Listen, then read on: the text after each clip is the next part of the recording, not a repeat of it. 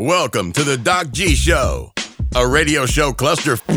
Without further ado, critics have said he has the face for radio and a voice for silent films. Your host, Ben Doc G Gordon. And we are on the air. Welcome to the Doc G Show. I am your host, Doc G. With me, the newest co host on the block, Demarcus. Insert your nickname that I have not thought of yet here. Heller. What's going on, my people? Mm. What's going on? Mm. mm, Demarcus, how was Thanksgiving, sir? Oh my gosh, Doc, it was freaking fantastic. It was mm. lovely. Me and the fam, we drove down to we actually drove down to Orlando for Thanksgiving um, this year. It was a little bit different. We we normally have um, a large gathering, Mm, but little smaller. because of, yeah, it was a little smaller because of COVID. Had a um, my uh, my family decided to rent out a, a vacation home in Orlando, so it was pretty nice. Now, Orlando, I was, I mean, why not just the beach? Why not go to the beach? You know, They not be, Uh, are they not beach folks? They don't they're want not beach folks, Yeah, understandable. I tried to convince them to do the beach. They didn't want to do it. Yeah, I don't blame them. Although I got to be honest, you know, I mean, no offense to our Orlando listeners, yeah, it's Mm-hmm. yeah, it's not my favorite city in Florida. come on. I mean, Same I, here. I, I, I don't dislike it, but it's not my favorite city. You know, I'm just Hey. I'm just saying. You know, but if family's there, it's good. It's good. Right. right. So, uh, you know, I had a pretty good uh, Thanksgiving as well, Demarcus. I got to live out a dream of mine. Say what? Oh yeah. Yeah. Yeah, now now listeners know about this dream because I've discussed this dream with the listeners uh, uh, over the last five Thanksgiving Fest. That's right, everyone. Count them. Five Thanksgiving Fest. five. That's right. That is correct. Well, uh, the the dream of mine is to have an Italian feast for Thanksgiving. Yeah. Nice. Yeah, yeah. Now with with uh, like you said, with COVID going down, I couldn't really hang out with my family. Uh, Right. You know, and so I had to do Thanksgiving by myself. And uh, since I'm doing it by myself, you know, I've been, uh, we've all been doing things uh, nine Right, months right. by ourselves, you know? So true. So I got a little bit used to that, but I said, you know, I'm doing Thanksgiving, so why not do the food I want? You know? So I did a little research to find where I could get the best Italian because I didn't want to. I didn't want to like sacrifice and just get crap Italian, you know. Oh, you can't do that. You it has to be some good Italian yeah, food. I'm not. I'm, it's not like I'm gonna come home with a bunch of DiGior- DiGiorno pizzas and be like, "Here we go, Italian feast." No, no, no. That's a crap feast. Is what that is. Nobody wants that. So I did some research. I got some great take and bake meals. Sweet. Um, I got stuffed shells. oh, Yeah. stuffed shells. Yeah, with a little ricotta, ricotta cheese. Yeah, and meatballs. Ugh. Nice. Uh. Now you know what the real deal Italians do. They don't. They don't make those little pansy meatballs. You know. They don't make the little like you know dime sized meatballs. You're getting like Right. a like a basketball sized meatball. What? That you're Oh, like, yeah. what? What is The way it's this? supposed to be. Yeah, yeah. And then I got a chicken parmesan, and I got Oh, I got a lasagna. nice. Mm, mm, that you know, you know what I call that? I call that Italian soul food. Is what I call that. Oh, You know? Italian soul food. because it is. It, it's it's from the heartland of Italy, and it's just Right. like it's the stick to your bone stuff. Because Italy Ah. has the other stuff. They have like the they have the Mediterranean flair. They have the light stuff that's all from like the the seafaring areas where you get Right. some light. But this is the stuff in the the the heartland of Italy where you get the stuff that's going to get you through a chilly night. So true. You know, not Mm. a cold night, but a chilly night. You're going to get through it and you're going to be like, mmm, that lasagna's heating me from the inside. That's a fact. You know? so I got some of that, right? Nice. And now everything in the meal I was very excited about. But as I was coming back from getting the meal, something very Mm-hmm. annoying happened. What happened, Doc? My window fell down Word.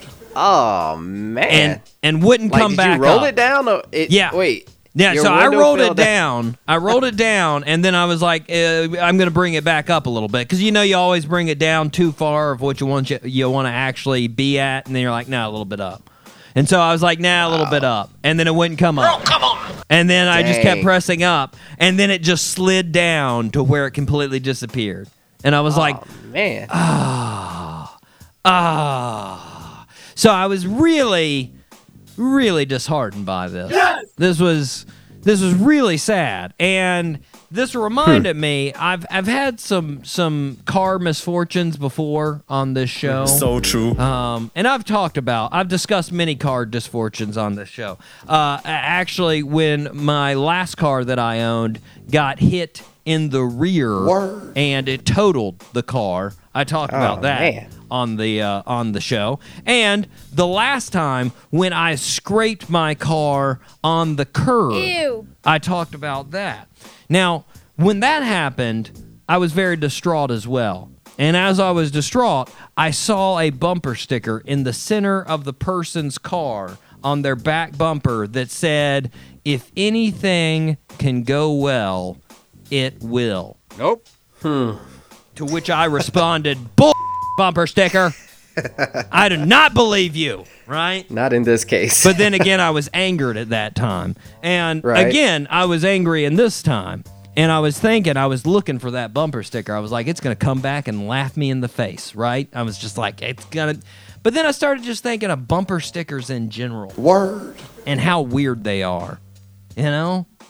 Like, right. they're just, they're, they're weird. Like, They it's are like- weird. I mean, you're just so they're there most of the time to make a statement about yourself. That's a fact. To let hmm. people know, like, I've got a kid. You know, those are probably some really annoying bumper stickers. The little families. I'm like, I don't care about your family. Nope. I don't, I don't, I don't need to know that you've got four kids and a dog and a wife. You know, like I don't, I don't Right. need to know that. And then the ones that are trying to be funny that like have the kids, but then like a monster eating them or something. I'm like, I don't, I don't need to know that. I don't need to know that you're a humorous person that has a monster eating your family. Like that doesn't matter. But that's what people want people to know. They they put Right. that out on their car, or they put out on their car that they're a fan of the the Bulls, and they're like they're at Chicago Bulls. That's me, and you're like okay, mm. right? But then there's some bumper stickers that are demanding something out of you. You hmm. know, they're telling you to change your ways. You know, have you seen one of those? I'm sure you have. Oh, absolutely. Yeah. And I just started thinking, like, I don't think there's ever been a person in the world ever who's changed their opinion because of a bumper sticker. Nope. Like, what are the odds that anyone has been driving around and saw a blue Oldsmobile and was like, you know what? this Oldsmobile's telling me to recycle. I think I'm going to recycle. Nope. I think they're right. I think I should do that. Like, that's not gonna happen. Like, like who has that brittle of convictions in their life that they're just like, you know what, a bumper sticker? Yeah, Yeah. Yeah, I think so. I think I'm gonna support my local libraries. Yeah, that sounds good. Like.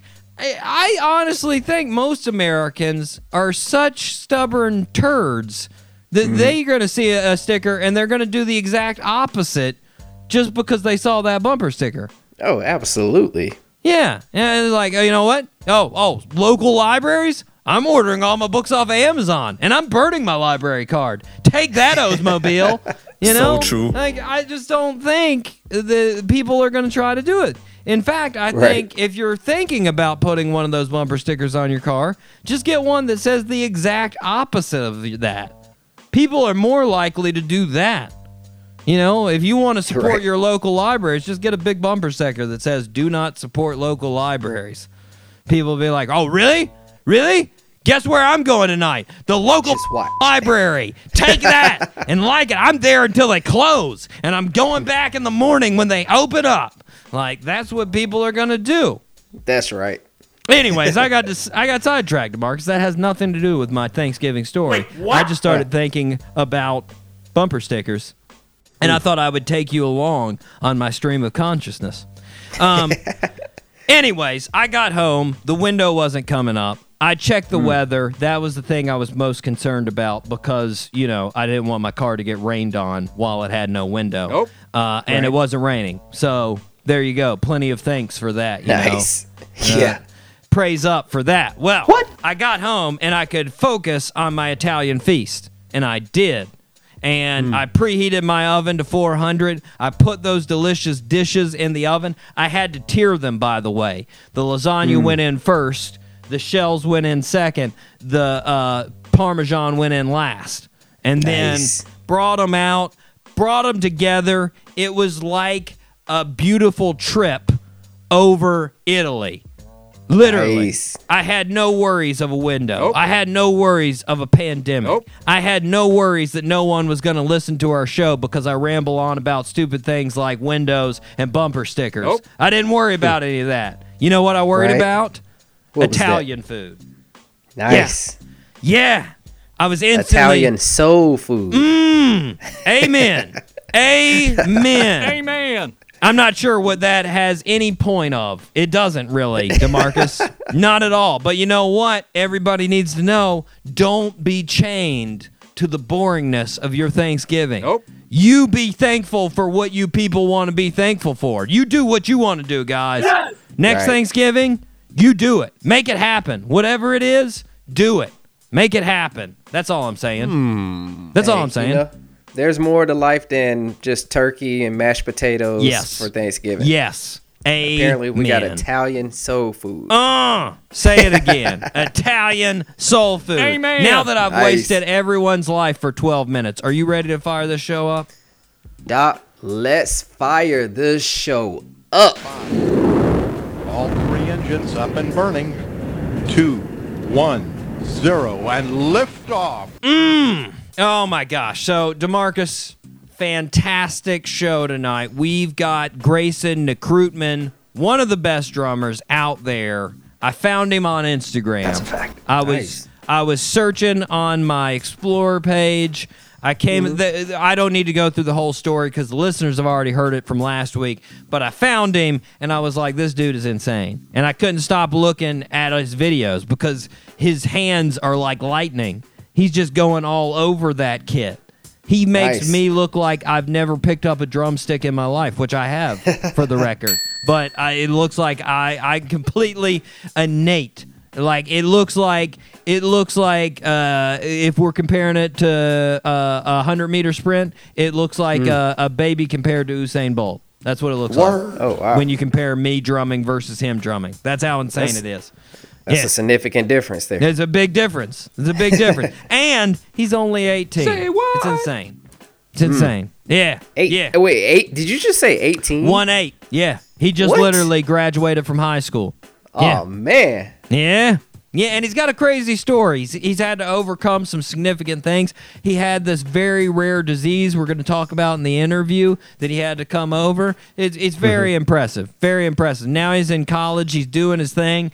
He's going to be big soon, right? He's going to be Yeah. huge soon. He's going to be recording for all kinds of people, and I'm going to take credit for his popularity. I'm going to be like, he became famous because he was on the Doc G show, and oh. people will be like, no, Nice. you senile old man. That's not what happened. Anyways, it's fine. I can't wait to get to it. We've also got fantastic music from the Blackwater Fever, our favorite band out of Australia. Well, I don't know if we can say favorite because we got several bands out of Australia. So true. But one of our favorite bands out of Australia. So excited to see these guys with new music. But first, we start where we start. Birthday suit, are you ready? I am ready. Happy birthday, Mr. President. Okay, here we go. 100% positive. You got this. Wait, what? I moved it up. Oh. 100%. 100%. 100%. Very confident in me today. Be confident. Confident out the yin yang. Uh, born on December 2nd, 1983, in Chico, California, our birthday suit wearer's father played football in college playing offensive line, but he became a chiropractor for his professional career. You ever been to a chiropractor, DeMarcus? I have. I have too. I, I, I feel like they they need more solidification in the research and standardization of practice, but at the same time, somebody talked me into going to one. So Yeah. there you go. Now, I don't know where that. That's just a side note. Anyways, our birthday suit wearer loved uh, sports growing up: football, basketball, baseball. Um, he went to Pleasant Valley High School and he started as quarterback, setting records like six passing touchdowns in a game. 2,446 passing yards in a season. Jeez. But he didn't get a scholarship to any Division One school because of his size. So he went to community college for a year where he led his team to a 10 and 1 record and threw 26 touchdowns. He transferred to Cal after a year. Hmm. At the combine, he ran a 4.7140 and a 34 and a half inch vertical. He was selected 24th overall by the Green Bay Packers. Hmm. Since then, he has become an eight time Pro Bowler, a two time MVP. A Rodgers.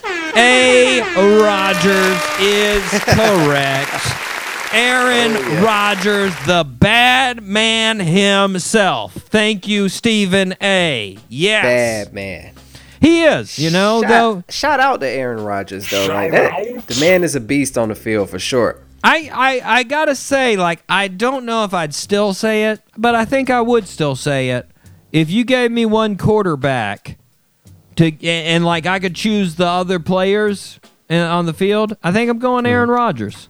Like for hmm. any quarterback in the NFL, like not for like not for like you know when people say like a career and everything. I got one drive. I think I might be going Aaron Rodgers.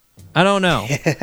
I mean, Patrick Mahomes, maybe, because he's just insane, you know? I was about to say yeah, Holmes. Lamar yeah. Jackson, too, Oh, but it, yeah, it, de- it depends. It depends on, like, the, like, what the circumstances are. But, like, I mean, Aaron Rodgers, he can run, too, still. He can, he Yeah. can get it done on his legs. And He he's got a, he's got a cannon. And the thing I love about him is the confidence.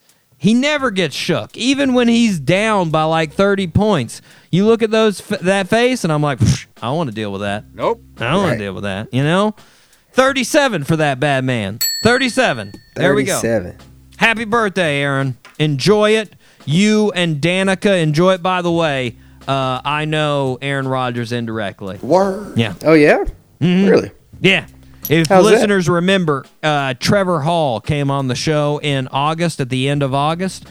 Trevor did Danica's podcast, and while she was doing the podcast, Aaron Rodgers was there, and uh, you know they they they they talked. They had some friendly friendly interactions. So Right, right. indirectly, I know Trevor. Trevor knows Aaron. We know each other. We're best friends. Nope.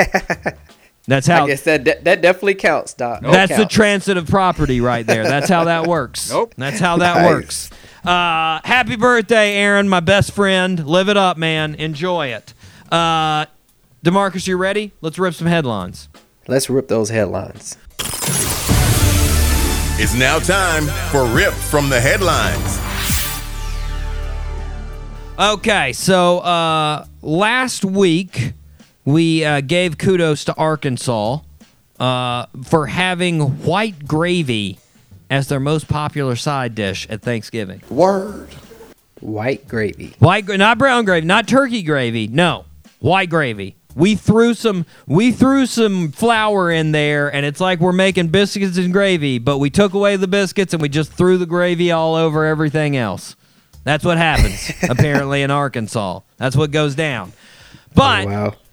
We've got to take away that kudos for uh, a worse re- reason than gravy. It's got to happen. Um, so Chris Kennedy, Chris Kennedy moved to North Little Rock, Arkansas, back in 2017. Now, something about Chris that he loves doing, he loves to decorate for Christmas. And uh, the main reason he loves to decorate for Christmas was his father loved to decorate for Christmas, and his father's no longer with him. So it's a nice memory to, to remember his dad, right? And uh, Right. he's got all kinds of decorations. He's got all kinds of Christmas trees and ornaments and everything else. One of the ornaments that he has, though, is a seven foot Santa Claus. Now, the unique thing about the Santa Claus is that it's a black Santa Claus. Now, I'll- Interesting. I'll say this to Marcus too. They had a picture of it. I, I didn't even really notice he's black. Nope.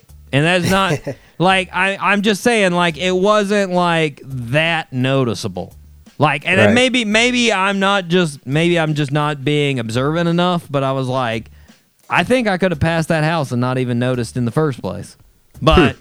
anyways, aside from that, everything was going good. He got all kinds of compliments on his on his decorations until last week, where he received an anonymous note in his mailbox that said, "quote You should not try to deceive children into believing that I am black." And by the way, they did not use the word black, but I substituted a nicer word. Um, you being jealous of my race is no excuse for dishon- dishonesty. And the letter was signed by Santa Claus. Wait, what? Hmm. Interesting. now, Demarcus, do you think? Because I don't think this was Santa Claus. Nah, no way, Santa man. Santa wouldn't be a part of that kind of nonsense. Oh, absolutely. Oh, He's- absolutely not. not a part of this. Uh, and uh, for any listeners that are kids right now, the kids listening to the show, which I don't think there are any, Nope. um, because why would an eight-year-old want to listen to our show? They wouldn't. Uh, it doesn't happen. but uh, any of those kids out there, rest assured, Santa Claus was not a part of this. Uh, you guys can fast forward over the next two minutes. Just go ahead and skip the next part. You don't need to listen to the next part. Uh, okay. Now that the kids are gone, I can say uh, Santa Claus did not write this letter because he's a f***ing fictional character. So true. Okay? He's made up. Like why why why would a person First of all, go out of your way. That's another a whole nother story in itself. Why would you go out of your way to write something like that? And then why would you make it from the point of view of being a fictional character? Hmm. Like how can you even get mad if it's a fictional character that they're changing the supposed race of? This is, he's a fictional character. He could be a she. He could be an alien. He could be an Eskimo. He could be the, the the show's favorite thing. He could be a llama if he wanted to be. This is true. Just a- imagine that, Demarcus, a llama Santa. That'd be Oh, fun, almost- right? A little Santa hat on top of a llama. Oh my Right. gosh, he'd be so fun. You don't even know. You can make Santa whatever you want. That's a fact. Which brings Yeah. me to another point. Who actually cares about another person's decorations? Right. Like, you can put whatever you want in your yard. I could care less. Yeah, I mean, Santa's job is to bring that joy and happiness. So it's Exactly. like, are, are they are they like implying that a black man can't bring joy and happiness? Guy, I gotta be honest. Yeah. You you bring you bring listeners of the Doc G show joy and happiness. So hey, there you you, go. know what? I can appreciate that, Doc, because There I you go. try. There you go. I try. There you go. I'm just saying, how bad does your life have to suck that you have to fill the sucky void in your life by throwing out anonymous racist insults in people's mailboxes? So true. you know, it just Right. uh, come on, come on. But I do have a positive note, Demarcus. Oh yeah, what's that? the neighbors of Mr. Kennedy, they did not like this note either. They were not fans of it. And so as a result, they went out and bought black Santas for their yard. They stood in solidarity with Mr. Kennedy and said, These are all our black Santas. So Nice. they're everywhere, bringing joy to everyone, and you can't stop it, right? Take that. Take that. Now, Mr. Kennedy said, you know, instead of doing that, if anybody else wants to buy a Black Santa, how about you donate to the Ronald McDonald House of Charities for Children uh, for the kids that don't get to be with their uh, their families in their homes for Christmas? Which I gotta say, kudos to Mr. Kennedy. Yeah, good for him. That's pretty dope. That's very nice. That's very nice. Regardless, he said there are still loving and caring individuals out there, and he said, I know my neighbors have lifted me up. There you go. There you go. Shout out. Shout out. Shout out to Mr. Kennedy. Shout Oh, yeah. out to his neighbors. You guys keep spreading the joy. Uh, Demarcus, this is something that I do with Dave from time to time. Uh, listeners are aware, well aware of this. I give him a little good news, bad news. Um, Now, this started because we had so many negative stories about gun violence, and it was usually gun violence that resulted from dumb gun safety. That's a fact. Uh, So I started doing a good news, bad news. Well, I've got one of those for you. You Ready? Oh yeah. Okay, so the good news is I don't have a story about someone shooting another person for a dumb reason with a gun. Wait, what? Yeah, that's good news. It's good news. Yeah. The bad news is I have a story about someone shooting another person for an unknown reason with a bow and arrow. Wait, what? wait, wait, say that again.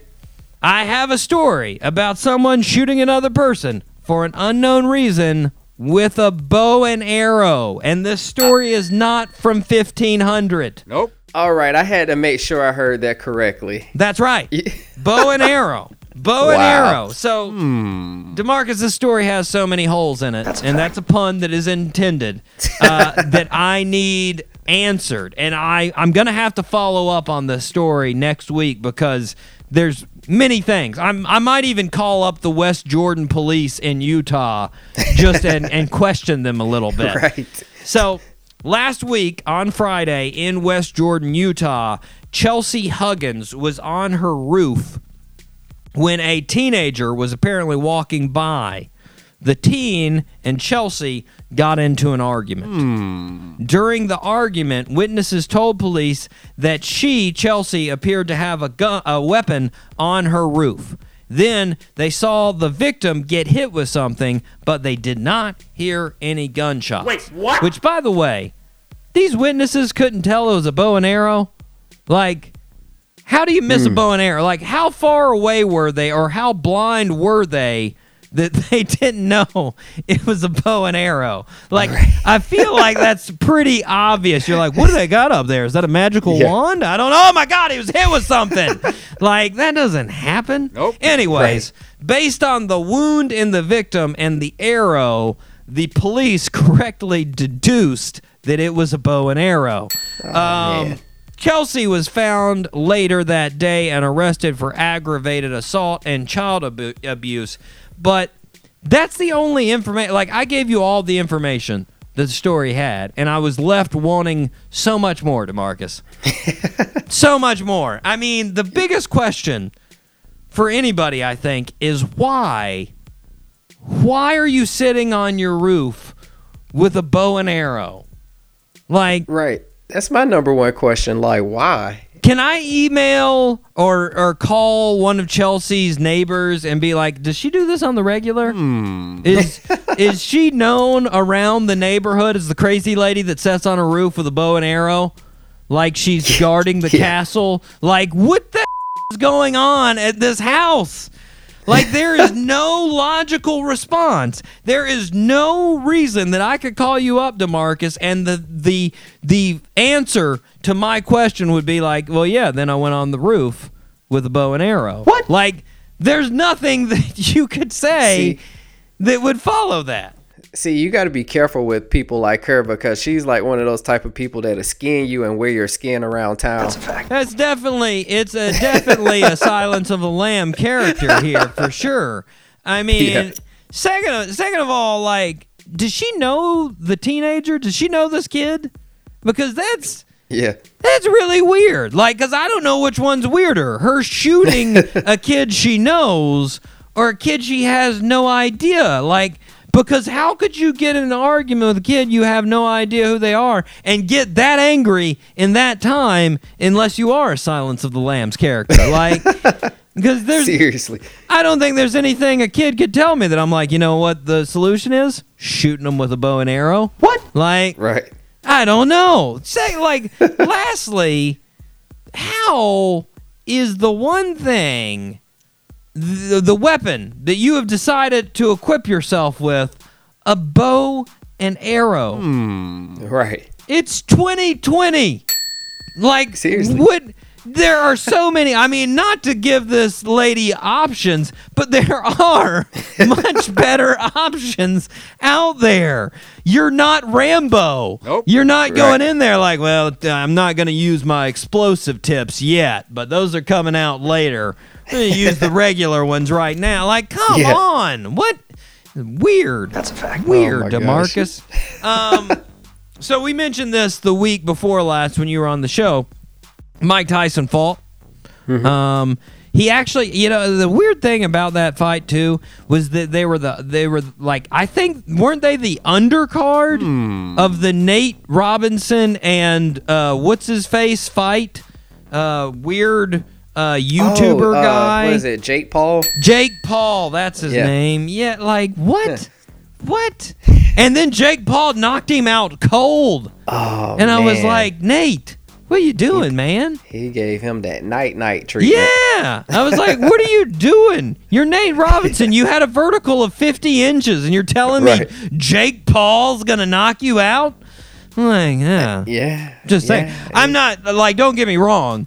Jake Paul could knock me out, obviously. But I'm just saying, if you're that athletic, come on, come on, Nate. Yeah. Come on. Yeah. nah, Anyways, it's not about Nate and, and Jake. This is about Mike Tyson and, and Roy Jones. Um, Right, right. Mike uh, apparently ended up winning by people weighing in. Uh, the per, the the the official uh, the official decision was a split decision, but Ah. everybody on everybody on Twitter, uh, like the professional boxers, thought Tyson won. They said very clearly he won.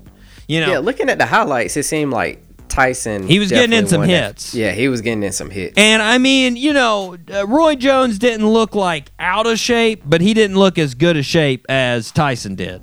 right. Right. He, he looked a little bit more worn, which was surprising because he had been in the ring more recently than Tyson. Oh, Yeah. Tyson's been out of the ring. for 15 like, what, years. 15, years. Yeah. 15, man. But I saw a picture that really solidified his oldness. Mm. Yeah. Oh yeah. Yeah, I saw a picture of him walking into the training facility wearing Nike Air Monarchs. Not Air the Monarchs. Monarchs. That is the official old man shoe. Like, there's no, like, if he wanted to trick people into thinking he was a young dude fighting again, he should have came in with some, like, Air Kyries. And been like, oh, here I am. But he came in Air Monarchs. come on. People The are Monarchs. automatically going to think you're 65 if you're wearing Air Monarchs. you know who wears Air Monarchs? Hmm. My grandfather. My dad. My dad wears Air Monarchs. You know how old my dad is? Old. 69. 69 years old. So, I mean, if you're looking to look 69, wear some Air Monarchs. That's a fact. And I'm going to be honest, I don't know. Like, I think that, like, I, I feel like there's like an Illuminati society for Air Monarchs. Word. Except it's just old guys. Like, I feel like at some point you get this anonymous uh, mailbox letter that's not about Santa Claus, that's about about Air Monarchs, that's just like, hey, you've reached the age, get a pair, and you just go out come. and you get you get a pair of Air Monarchs. You listen and you're part of the crew. Because I have no other reason why my dad would buy Air Monarchs, but he did, and he's got them, and that's it. That's it. And now Yeah. apparently Mike Tyson is part of the crew as well. So there you go. Hey. Demarcus, we all know the animals in Australia are pretty strange, So true. right? Right. Right? You got some weird ones out there. I, I would say chose so. not to. I chose not to talk about this story. There was, was one story where this dude apparently lived with a giant huntsman spider in his house for a year. Ew. like he Oh, just he would just he just like point the camera over and that literally not an exaggeration this eight inch spider on his wall would just be crawling around and be like hey there she goes again and i'd be like what Nope. no way i'm living in that house Nope. no way anyways Right. that's not this story this story's about platypuses and wombats have you heard about Platypuses and wombats. have you heard about platypuses and wombats you know about I these have. guys right yeah I know. I know what they are, but I haven't heard about them. okay. Okay. Well, so apparently a researcher in the U.S. found out about platypuses. He found something new about platypuses. Now, uh, they're the animals, for the listeners that don't know, they look like a beaver, but then instead of just being a cute beaver, they've got these weird web feet like a duck, and they've got a duck bill like a duck. Wait, what? Like imagine a beaver with a duck bill on its face. it's literally what they are. Pretty much. Now, are you? I, I want to give you. Uh, they're so weird. I want to give you some facts on platypuses. Are you ready hmm. for some facts on platypuses? Hmm. Lay it on me. Okay, here comes the first fact. This one, this one's a little banana sandwich. Uh, they have a sixth sense, Demarcus. Hmm. Interesting. They literally can sense other animals' electrical activity. Oh wow, that's pretty dope. Yeah. So researchers have done research where they've blotted out all their other senses eyes, ears, nose. No ability to use them. And the platypus can just keep on hunting with electrolocation. Wait, what? Oh wow. They're literally like Cyclops, X Men. They can just go around and sense the person is there. So crazy. Like, I mean, just imagine right now you've got a bunch of nerve conduction going on in your body. If a platypus was here, they'd be like, Demarcus is right over there. I can sense him. I know you're over there. Yeah. I can I can sense you. Yeah. I can feel your arm moving from here. What? what? That's what platypuses can do. They're insane. So true. Here's here's is another one. crazy. You ready for this? Here they What go. you got? They've only got one hole in their nether regions. Ew. Wait, what? Yeah. Oh. Yeah. you know, we've got a couple So- things going down there. We've got a couple pipes going down there. They've only got Right. one for everything.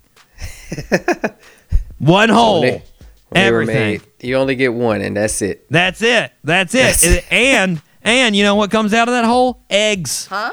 They lay eggs. Huh? Eggs. They're a mammal and they lay eggs.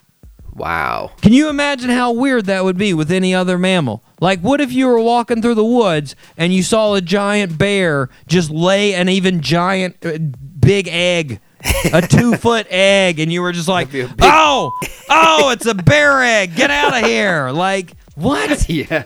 so weird. They are so weird. Now, this one, get ready for this one. This is crazy. Uh, th- like I said, they have a bill, so they don't have any teeth, but Hmm. they love eating things that re- require being broken down with teeth. So instead of using teeth, they'll pick up whatever they want to eat with a bunch of rocks. And then they just sift the rocks around in their mouth to break up that food. Oh wow. Yeah. Rocks. How weird is that? mouth. Yeah. They use rocks to break up food. yeah. So imagine that weird hillbilly friend you have that's dipping all the time, except instead it's just a bunch of rocks that they're shooting around in their mouth. And they're like, oh, yeah, yeah, I had a, had a crunchy, crunchy crab that I needed to eat there. What? Yeah. What? That is Weird. crazy. Weird platypuses. Here's the last fact about a platypus. You ready for this one? What you got? They've got venomous spurs on the back of their legs. Jeez. Oh, that is so dope. Now there that's only for the dude platypuses. Lady ah. platypuses don't have any spurs. And, and apparently they only break these out when they're in mating season. When they got to let another platypus know this is my lady, they pull out they pull out a spur on them. Word. Which Ah. I don't want to be any part of. Um, because apparently they hurt. They're not deadly, but they hurt bad. I, hurt I bad. wouldn't wanna I wouldn't wanna experience that. No, no. Now I gotta Yeah. I gotta wrap this story up here. I gotta actually have a point to this. I got off on my platypus facts, but here's the fact that they found out. The researcher was doing some research on them using a UV light, and he found out they glow in the dark. Wow. Yeah. So he was doing re- he was doing research. He had a black light. I don't know. Maybe he's in a weird like '60s research lab where they got lava lamps and black lights and they're playing psychedelic music. What? Whatever. they were doing this, and all of a sudden he's like, "Oh, look at that! Platypus grow, gl- glows green in the black light." That's so What? vivid. I can I can just picture it happening. right Yeah, it's weird. and then on top of that, an Australian researcher was like, you know what? I don't believe him. Let's check it out. And he did it. And he had some other animals there, and he found out that wombats glow in the dark too. now. What? Yeah.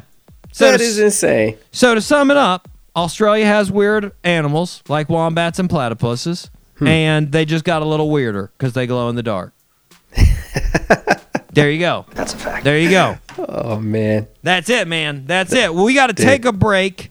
We got to take a break. We will be right back. Speaking of uh, Australia, we've got a, a song from our favorite Australians, the Blackwater Fever. That's right. This is their fantastic song, The Boogie Woogie, right here on The Doc G Show.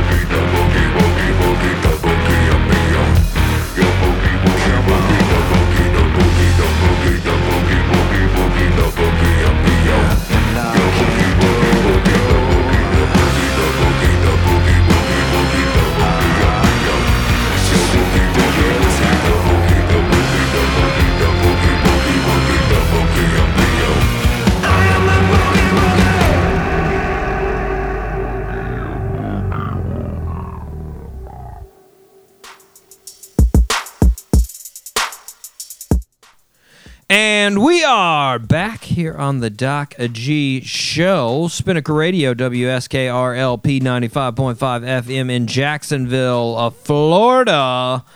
Listeners, just a reminder you got to check out the podcast if you're not already doing it. If you're one of our FM listeners, remind yourself tonight go home, download the podcast, subscribe to it, give us a five star, say, My God, that new co host, Demarcus, is the most fantastic thing in my life You- right now. right.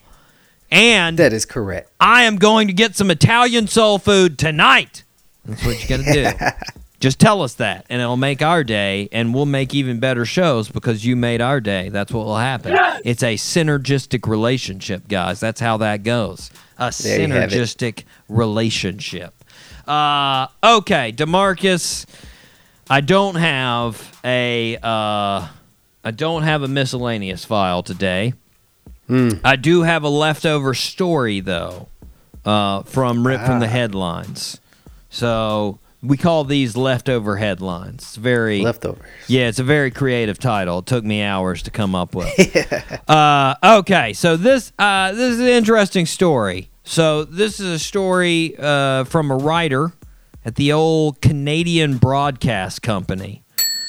So this is uh, Lauren Mullen. She wrote a story, and the whole story is about how she discovered something new that she's been embracing because of the pandemic. Hmm. Yeah. So she says the pandemic, brace yourself, Demarcus. She says the pandemic has transformed her into a lady that pees outside now. Hmm. What? Yeah. Wait a minute. Yeah.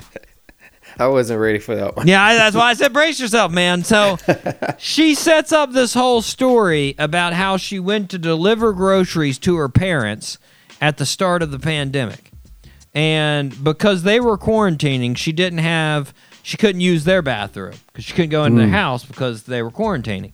And so she couldn't really wait to get back. And, you know, all the public bathrooms were closed because it just had started. So, like, they were, you know, everybody was freaking out. So they had everything shut down. So mm. she just peed outside.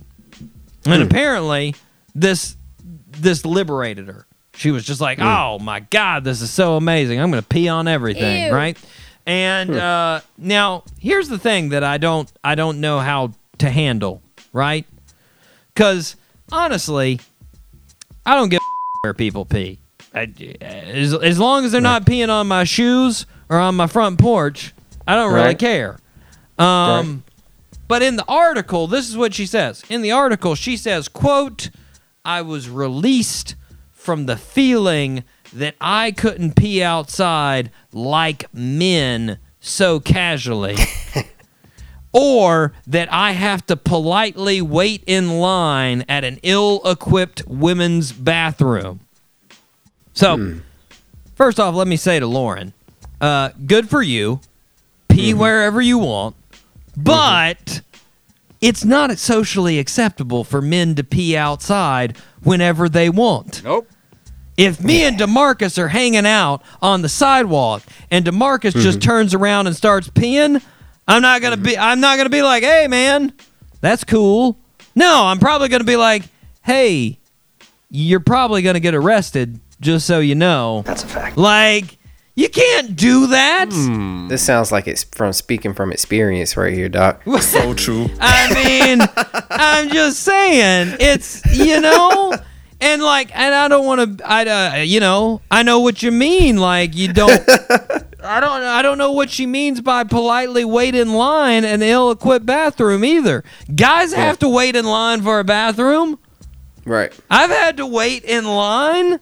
Like, I'm just saying, everybody pre COVID at any social gathering has had to wait in line to use the bathroom. That's right. Right. Now, there's only one time that I saw that rule violently broken. Hmm. It was at a uh, Virginia Tech versus West Virginia football game. Hmm. It was halftime Demarcus. The lines were really long to use the urinals. And uh, I'm waiting at the back of one of these lines, and a dude decked out in West Virginia stuff walks into the bathroom.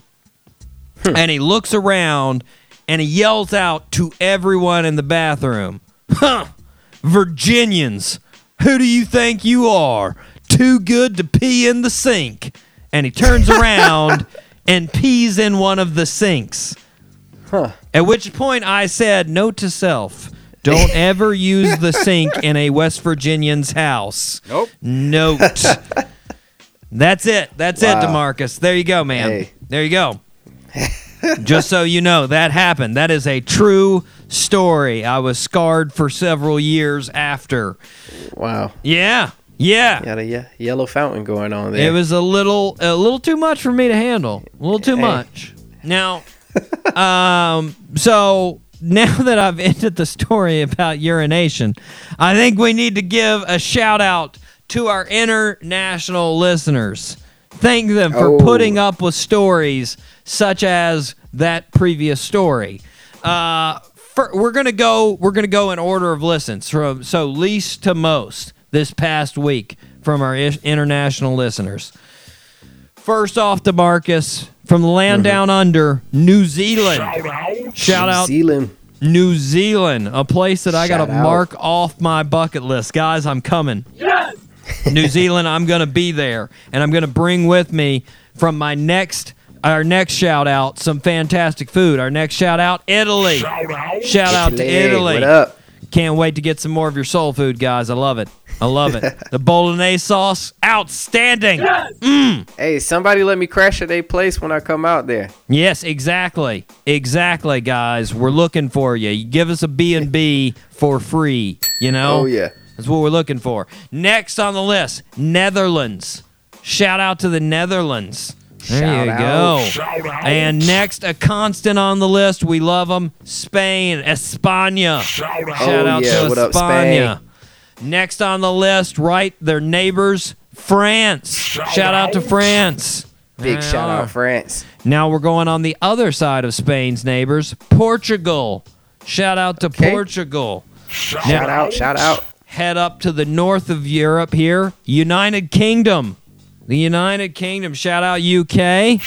Big shout out, UK. Then on the other side, Russia. All of Russia. Shout out to Russia. What up, Russia? Big shout out. Now we're going to the bottom of Asia, India. Shout out to India. Shout out. There we go. India. Shout out. Mm-hmm. Shout out to my man, to my man Abraham from India, former student. Shout out to Abraham. Shout out. Not him because he's in America, but you know, yeah, whatever. Uh, Ukraine. Shout out to the Ukraine. Okay, big shout out. And lastly, the most international listeners from where? Ireland. Shout out Ireland. Ireland. There shout we out. go. There we go. Land of land of the green rolling hills. Oh yeah. Land of I, I think lots of alcohol. Pretty sure they like to drink. Pretty sure they're big into that, you know? Yeah. Um pretty sure they're big into to poetry. Huh? They like poetry, you know? Word. Tell tell us what you're about, Ireland. Tell us what you're about. I've never been to Yeah. Ireland. Uh, you know, I need to go. Another bucket well- list place. Yeah, when we come to Ireland, like, show us a good time. What is it? What is there to do in Ireland? Let us Like, know. Let us know. let what, us know. My brother said he went there and he was really cold. It was really Mm. cold the whole time, which you know I'm not a fan of cold. Nope. So Right. we need to plan, Demarcus. We need to plan our trip where we go to Italy first, and we're Right. we're in Italy until about the middle of July or the start Right, of right. August, and then we head up to Ireland in like August. So we got peak warm Ireland, you know, so we're not freezing. So this is what this is what I'm thinking. Okay. We can get our we can get our listeners Mm-hmm. like someone can welcome us to their place, yeah, invite the Doc G show over, yeah. and we can record a show in in that country. Amen. Amen. You know? Now, I don't think anybody likes us that much, Nope. but hopefully we can get to that level that they do like us that much and they'll let us record a show from their home. That's going to be a lot of equipment I'm going to bring. I'm we're going to have to spare it. We're going to have to take down the equipment that I use. I'm going to have to ah, get yeah. Spartan in the equipment. Any, anyways, shout out to all of our, our international listeners. We appreciate it. all of you out. guys keep listening. Like I say every time, you are what keeps me going. Okay, are you ready for the second birthday suit, Demarcus? Let's bring it. Okay, this one uh, I know you've got two. Not not even worried about this, but I'm gonna give you one percent because there's always that chance. So 99 percent, 99. So here we go. Born on December 2nd, 1981, in McComb, Mississippi. She first started singing in the choir. Started taking dance lessons when she was three.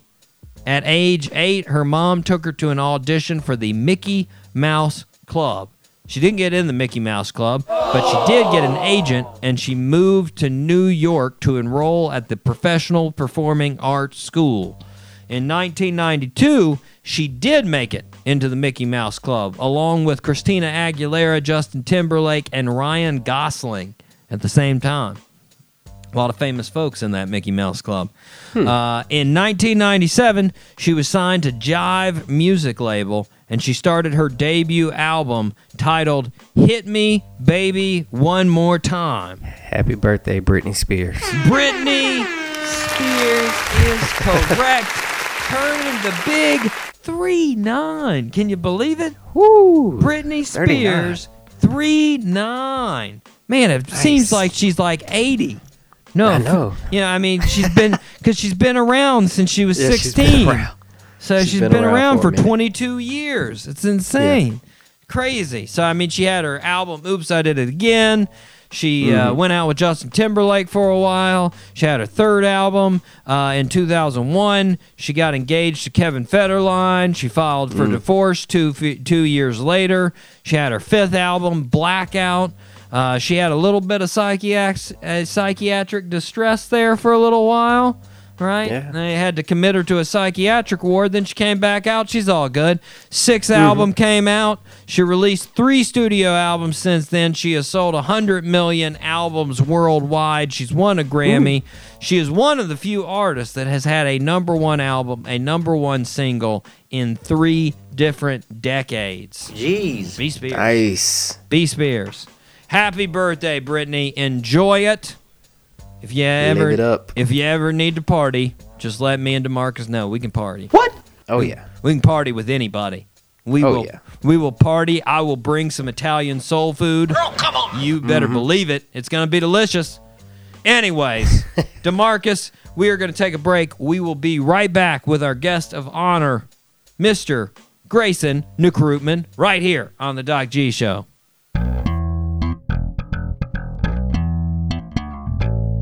Up? This Rock Montana. This Mucho Yellow. And this Rockin' Yellow. And you're listening to Doc G Show from 803 to 904. The best show on the radio. You dig?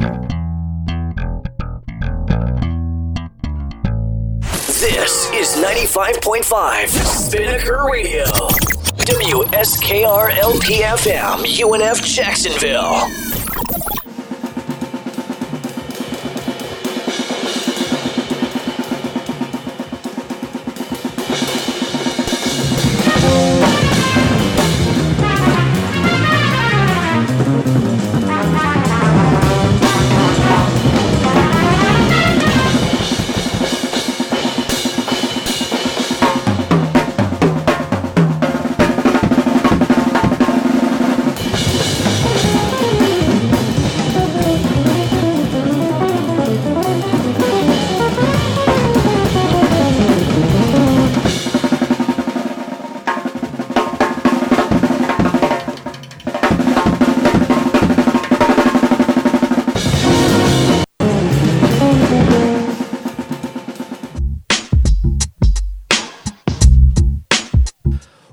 Welcome back to the show, everybody. Today we are joined by an insanely talented and driven drummer. He is endorsed by some of the best names in the business, like Pearl Drums. He's also endorsed by Bill Burr, the comedian. And I'm pretty sure if we had an impromptu drum off, I'm betting on him versus anybody. Anybody. Mr. Grayson Nukrutman. Grayson, how's it going, man? It's going amazing. Thanks for having me. Yes. Now, first off, I need to apologize to you. Uh, you know, uh, you're having to endure another interview with me. We all Oh, the torture. The torture. we already recorded one a couple days ago. My studio software failed on me. I would like to say this is not my fault. There have been times that it was my fault. This one I, I hijacked them. I deleted all the files. this one was my uh, this is this was not on me. So i apologize though that you have to deal with me again. It's okay. I can deal another round of torture. good good. I'm glad. Uh i i was wondering though when when i did that when i said that intro have you ever had like a one-on-one drum off? Like just like see who's better? Um, no, but I did the talent show at my high school, mm-hmm and it's pretty funny because you know I'm here like, oh, I'm gonna do all these stick drum things, and I, and I realize like drum things to drummers mean nothing to like normal people. That's a fact. So like if I pull out a crazy lick, it's like, oh, like the the high school girls and guys are like, well, oh, okay, what was that Cool. cool cool. Yeah. Yeah, no, I, I definitely I've I've noticed that, you know, like I like I told you last time, you know, I've I've I've dabbled. I won't say I'm I'm a drummer. I'll say I dabbled mhm. in drumming. And it's so easy to fake to somebody that doesn't know drums that you are good at drums. Like oh yeah, you do a couple stick twirls and you're a pro. yeah, and I mean, you don't even like as long as long as you hit two and four on the song, they're like, "Oh, that guy can drum." There it is. Mhm. That's and then you play a little "We Will Rock You." Yeah. you're golden. Exactly. So yeah, I could I could definitely see that. But I would like to do I would like to see like, you know, you and just like a a drum off, like what lick versus lick, go at it. You know, that would We be could bring back. We could bring back like the Tonight Show drum ups they used to have. They used to have Buddy Rich and Gene Krupa. yeah. Yeah, we could bring those back. That would be very cool. Well, I would think it's. I don't know how, like you said, I don't know how many nor, normal non like music people would be like. All right, I feel like they'd be like, "What is this? Who is this? Why are they drumming so much? This is too much." Wham. So let's see here. You are in your first semester of college. Uh, Correct. All online right now. I'm guessing you got to be coming up on final exams. Yeah, it's pretty much cram time for about oh, I want to say about only like two weeks, week and a half. Yeah, yeah. And that's about it. What's the hardest class right now? The hardest class where I'm, t- I'm taking this one. It's called the Whole Human Artist. Mm-hmm. The hardest part about it is not the curriculum. Mhm. It's the fact that I have three different teachers Mm. on different days alternate, so it kind of feels like three different classes in one. Yeah, yeah. That's always uh, when when they switch the teachers on you. Different style of lecturing, different yeah. exams. Everything's tough. Like I have an essay for one teacher due tomorrow, and it's like you know you, you haven't seen that teacher in two weeks. Mm-hmm. Don't know what they expect either. Exactly. yeah. That's yeah. Well, okay. We'll see. We'll see how the the the full semester ends. Exactly. Let, let's take the listeners back to uh, you know what you're known for uh, right now, which would be drumming. Who knows? Maybe in the future, something else. We'll we can, Something else? Who knows? something else could come out. But for now, drums. You started when you were four.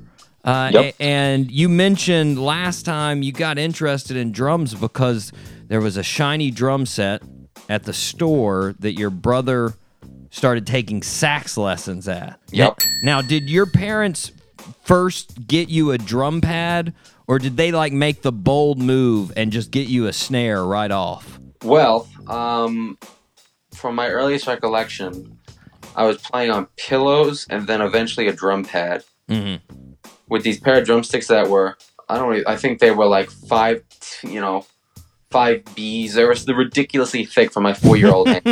Gave you some marching drums, uh, marching Exactly, six. Pretty much. And then I got a drum pad. And then when I was five years old, I came home from elementary school one day, Mm-hmm. all, you know, happy. Mm-hmm. Then who isn't happy at that age? Yeah. Come home, and all of a sudden, I was like, I got you a drum set. And at the age, you know, I was like, oh, that's nice. But I was, you know, I didn't really know. I went upstairs, like, oh, what's this big thing in my room? Th- that's uh, you know, that's a good progression. I think you know. It is. Prob- yeah. You know, my, my first teacher, he, you know, I remember him talking to my mom, like, just see if he can hold his own on some rudiments on the pad first before you, you know, splurge. And she, you know, she was holding off because obviously it's a big investment to make on something but you don't know if he'll take interest in it. You don't know if he'll even play it at all. Yeah. So it was a, it was a great day when I got it though. well, I you know that's uh, I told actually we had we I can't remember which like I like I told you before we had a bunch we've had a bunch of drummers on the show and I can't remember which one I was talking to and I remember in sixth grade when I tried out for for band and I wanted to do drums because my brother had done drums and I remember.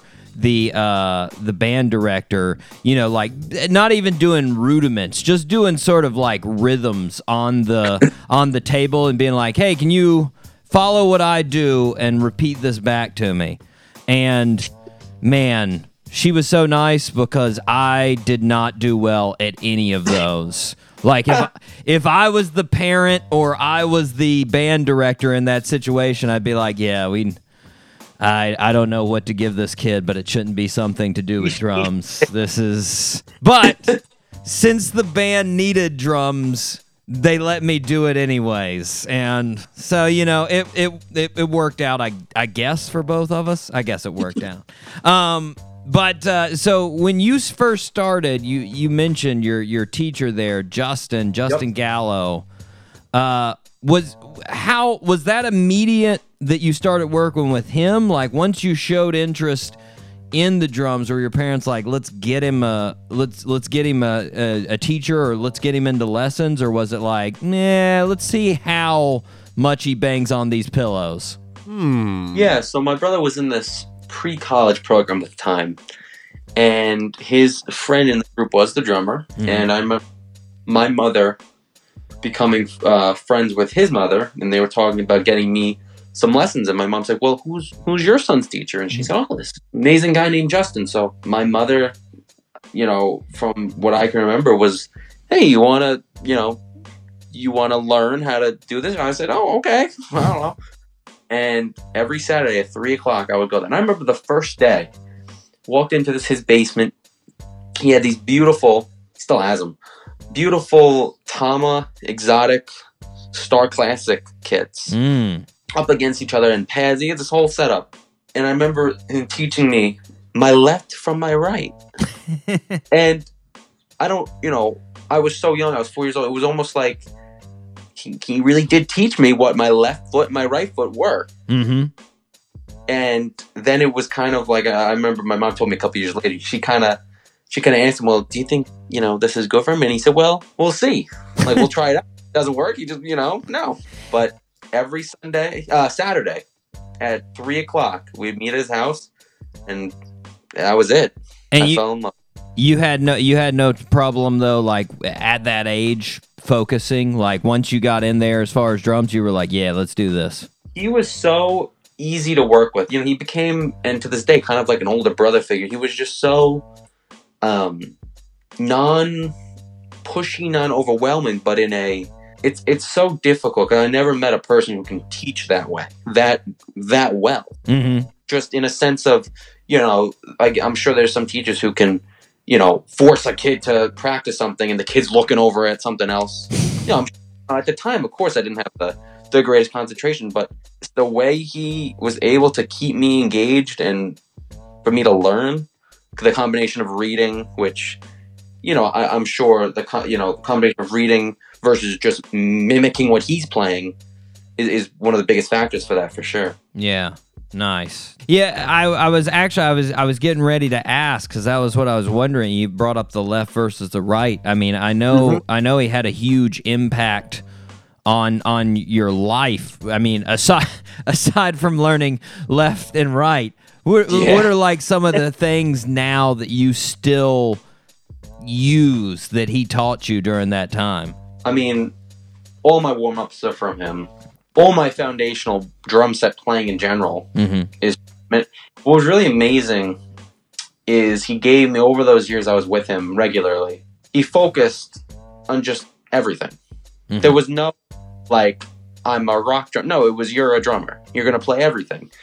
And at, at, by the time I was ten, you know, it's not the greatest, but it's like, hey, can you play a, a Latin beat? And yeah, I could play a Latin beat because he would give me like two or three. It was almost like um, you're learning math and you have like two or three set equations for each unit. Mm-hmm.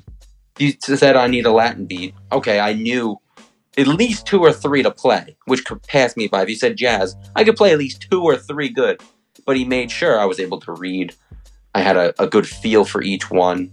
But he really gave me a foundation of just take it slow, perfect a couple things. Don't, you know, try to perfect everything. Don't go. It's better to focus on a couple key part parts instead of spreading yourself so thin that you're just kind of eh on everything, but you can play a lot of things. he was he's right in that sweet spot of too specific, too general. Right in Exact- there. Nice. Exactly.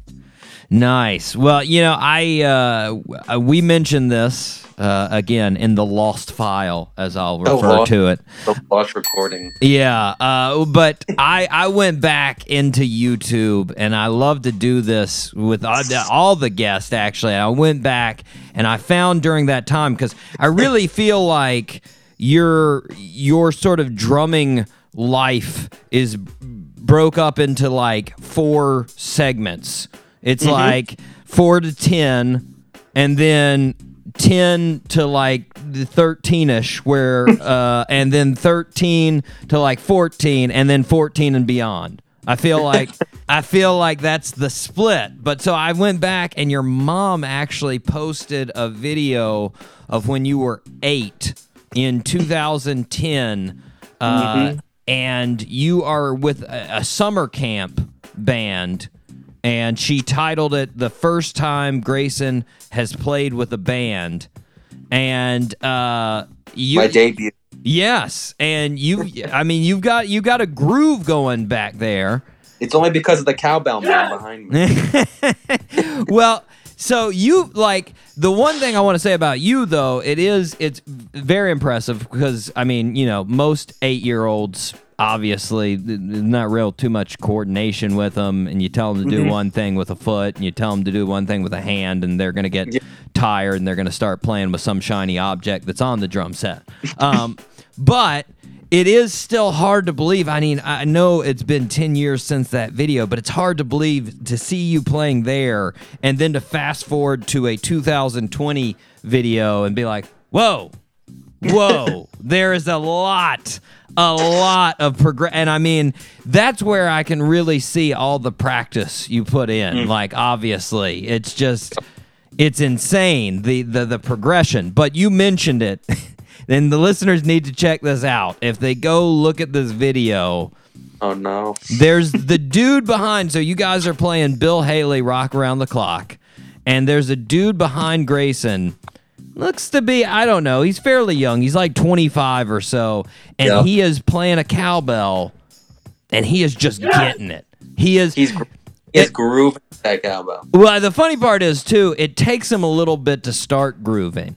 Like he at the start of the song, he's like not really sure about it. He's like, maybe. And then he like sort of relaxes into it. And by the end, he's just like, yeah, yes. And I got you you know who that cowbell player I is, do. you? I Oh, do. wow. Oh man. But you're not gonna you're not gonna embarrass him on the podcast. I won't. I won't embarrass him. Okay. Okay. Well, okay. he knows who he is. If he is listening, cowbell player, you know who you are. he knows are. who he is. He knows who he is. well, like I said, your career has sort of broke mm-hmm. up into these parts, and so four to ten was sort of you, the I, the beginning years, the the the fun recreational years, and then at Yeah. ten, you you got sick all of a sudden around New Year's. You get like sick to your stomach. Uh, yeah. Ex- explain to the listeners sort of the process you went through as far as this this illness and recognizing how you know serious it got. Yeah. So it was um, New Year's Day, 2013. Mm-hmm. I remember we went on a little trip that day uh, out east to the beach. It was oh New Year's, let's get some good food. Come home that night, sick to my stomach. Felt like the um, stomach virus. Lasts about three days, and I go to the a pediatrician, and they say, oh, it's fine, stomach virus. He doesn't have temperature, nothing, nothing, no weird swelling. It's fine, you know, just a virus. Mhm. All right. About a week, week and a half goes by. Mom, I'm still terribly sick. All right, let's go back to the doctor. Virus. That's what they say. Maybe it's just a really bad one. Another two weeks goes by. Still sick. Couldn't keep food down. Was losing weight. Very weak. Mm-hmm. I went. Uh, could only really take down Gatorade and like ice cream, to be honest with you Mm-hmm. went back to the doctor and, and they said, oh, you know, they, I remember, I don't think they pulled me out of the room, but they told my mom, like, right, pretty much in front of me, to be honest with you. Maybe something in school. Is it something in the household? I looked at that pediatrician. I wanted to punch her in the face so hard. 10 years old. She's telling me I'm faking this. and you were like, My I- father felt the same way. My father, oh my God, he almost lost it on this woman. you were like, Well, I should go into acting if I'm if I'm that good at oh, faking Oh, this seriously, I- disease. I was like, I gotta quit drums and you know win an Oscar. I'm like, fake this. Wow, I can fake losing weight too. Like, wow. So a couple more weeks go by. And they tell us to go to a gastroenterologist. Oh, thank God. Go there. They still don't know. They do a bunch of tests. Um, they hypothesize it might be my gallbladder. They they do a sonogram. I'm put through all these crazy tests. They eventually um, do two or three endoscopies. They they biopsy everything. Nothing. They they still don't know. They do Botox in my throat. Mm. So finally, um, we had no answers. And one night, about I want to say this is close to five or six months later, after New Year's, my dad says we just can't wait any longer. We've had tests. We've had this. He gets in the car. We get in the car. It's like eight o'clock at night. We drive two and a half hours to Weill Cornell. We go in there, emergency room, and we tell him what's up, what what we've been going through, and they they bring the top gastroenterologist in. He sees me, and and actually, uh, I should I, sk- I shouldn't skip too forward. I actually had one test back in my hometown at the local hospital. Mm-hmm. That was torturous, pure torture. They put a tube up your nose, down your throat, into Oh. your stomach Oh. while you're awake. No, no numbing, no nothing. Mm. Like a COVID test from. Yeah. Um, and they have, and the worst part is they they make you eat and drink. So all of a sudden, this woman hands me a cup. Oh, it's not water. It's it's salt water. I have to drink saline Ugh. because apparently, like it'll activate the sensor or whatever. And then they're handing me a cookie. What do they do with the cookie? They dip it in saline. It, it was, it was a comedy show. So that test showed that I had no motility in my esophagus, Mm.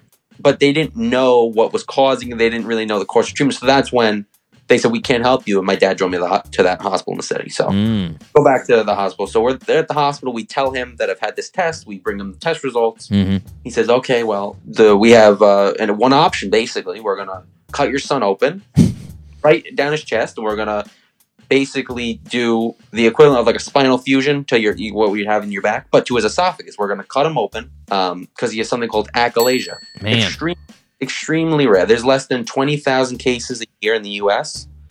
Even less in kids. Very, very rare. So that night we spent in the hospital. On my mom, and for me, you know, I'd been out of school for months now. I had a, a home tutor. It was frightening, but a little bit. Um, I could see the light at the end of the tunnel. Well, I was I was gonna I was gonna ask like I mean because I was thinking about this and like going through an illness like that I can only imagine because I I have an insane hypochondriac brain and Yep. like going through something like even at an age of 10 I Yep. would just be all consumed of like well Oh. whatever this is I'm going to die from it. That's what happened the second time around, which we'll get to. Mm. The, th- the 13, which I actually never talked about in the, the lost files. Well, I'll, I'll explain. it's actually good that, that they lost it. Yeah, get a little That further. important part. Yeah. Was- So um, we're in this hospital, and that night was pretty rough. I didn't sleep at all. The next morning, we had one more test. They were going to do a, it's called the barium swallow study. Mhm. You basically swallow radioactive barium, and they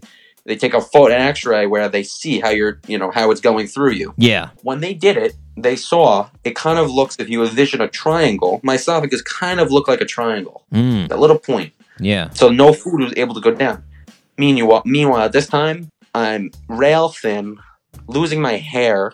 Oh. All these things are going wrong, and um, my my father's in the room outside of the X-ray room with the tech. She pulls him aside and says, "You know, Jeff, can, can I talk to you?" And he says, "Yeah." And she says, "Listen, if I were you, I would not go along with this surgery." And he said, "Well, why?" And she she explained just how radical it is. You know, they they do all these graphic things. I won't get into. They you know tie your stomach. They do this all, all this Yeah. crazy stuff. And if in 20 years there's a better treatment, my life has changed already. It's, it's Yeah. permanent. Can't ever treat this a different way. Yeah. So she said, go to either the Mayo Clinic or go to Boston Children's Hospital. Mhm. We did more research and asked around, and we found a doctor who had done.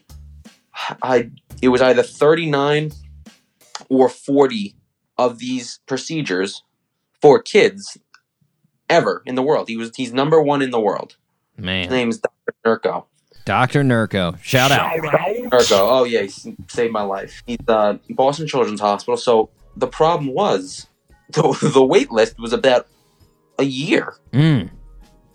So my dad knew a, uh, one of his clients because he's a financial advisor Mhm. who knew somebody who was at Boston Children's Hospital, and we were able to force basically an appointment earlier. Just you know, please, please, please, please, please, Yeah. you know, whatever that we were able to get one. We drove up there, met with Dr. Nurko and his team, and I remember my case. You know, of course, I was oblivious because I was ten years old, but I remember they were saying my case is so rare that they um the the one woman she was really nice. She was like a uh, physician's assistant or something. She she was taking pictures. She asked my parents if she could take pictures of my my chart because she was going to medical school and and she had never seen something this bad.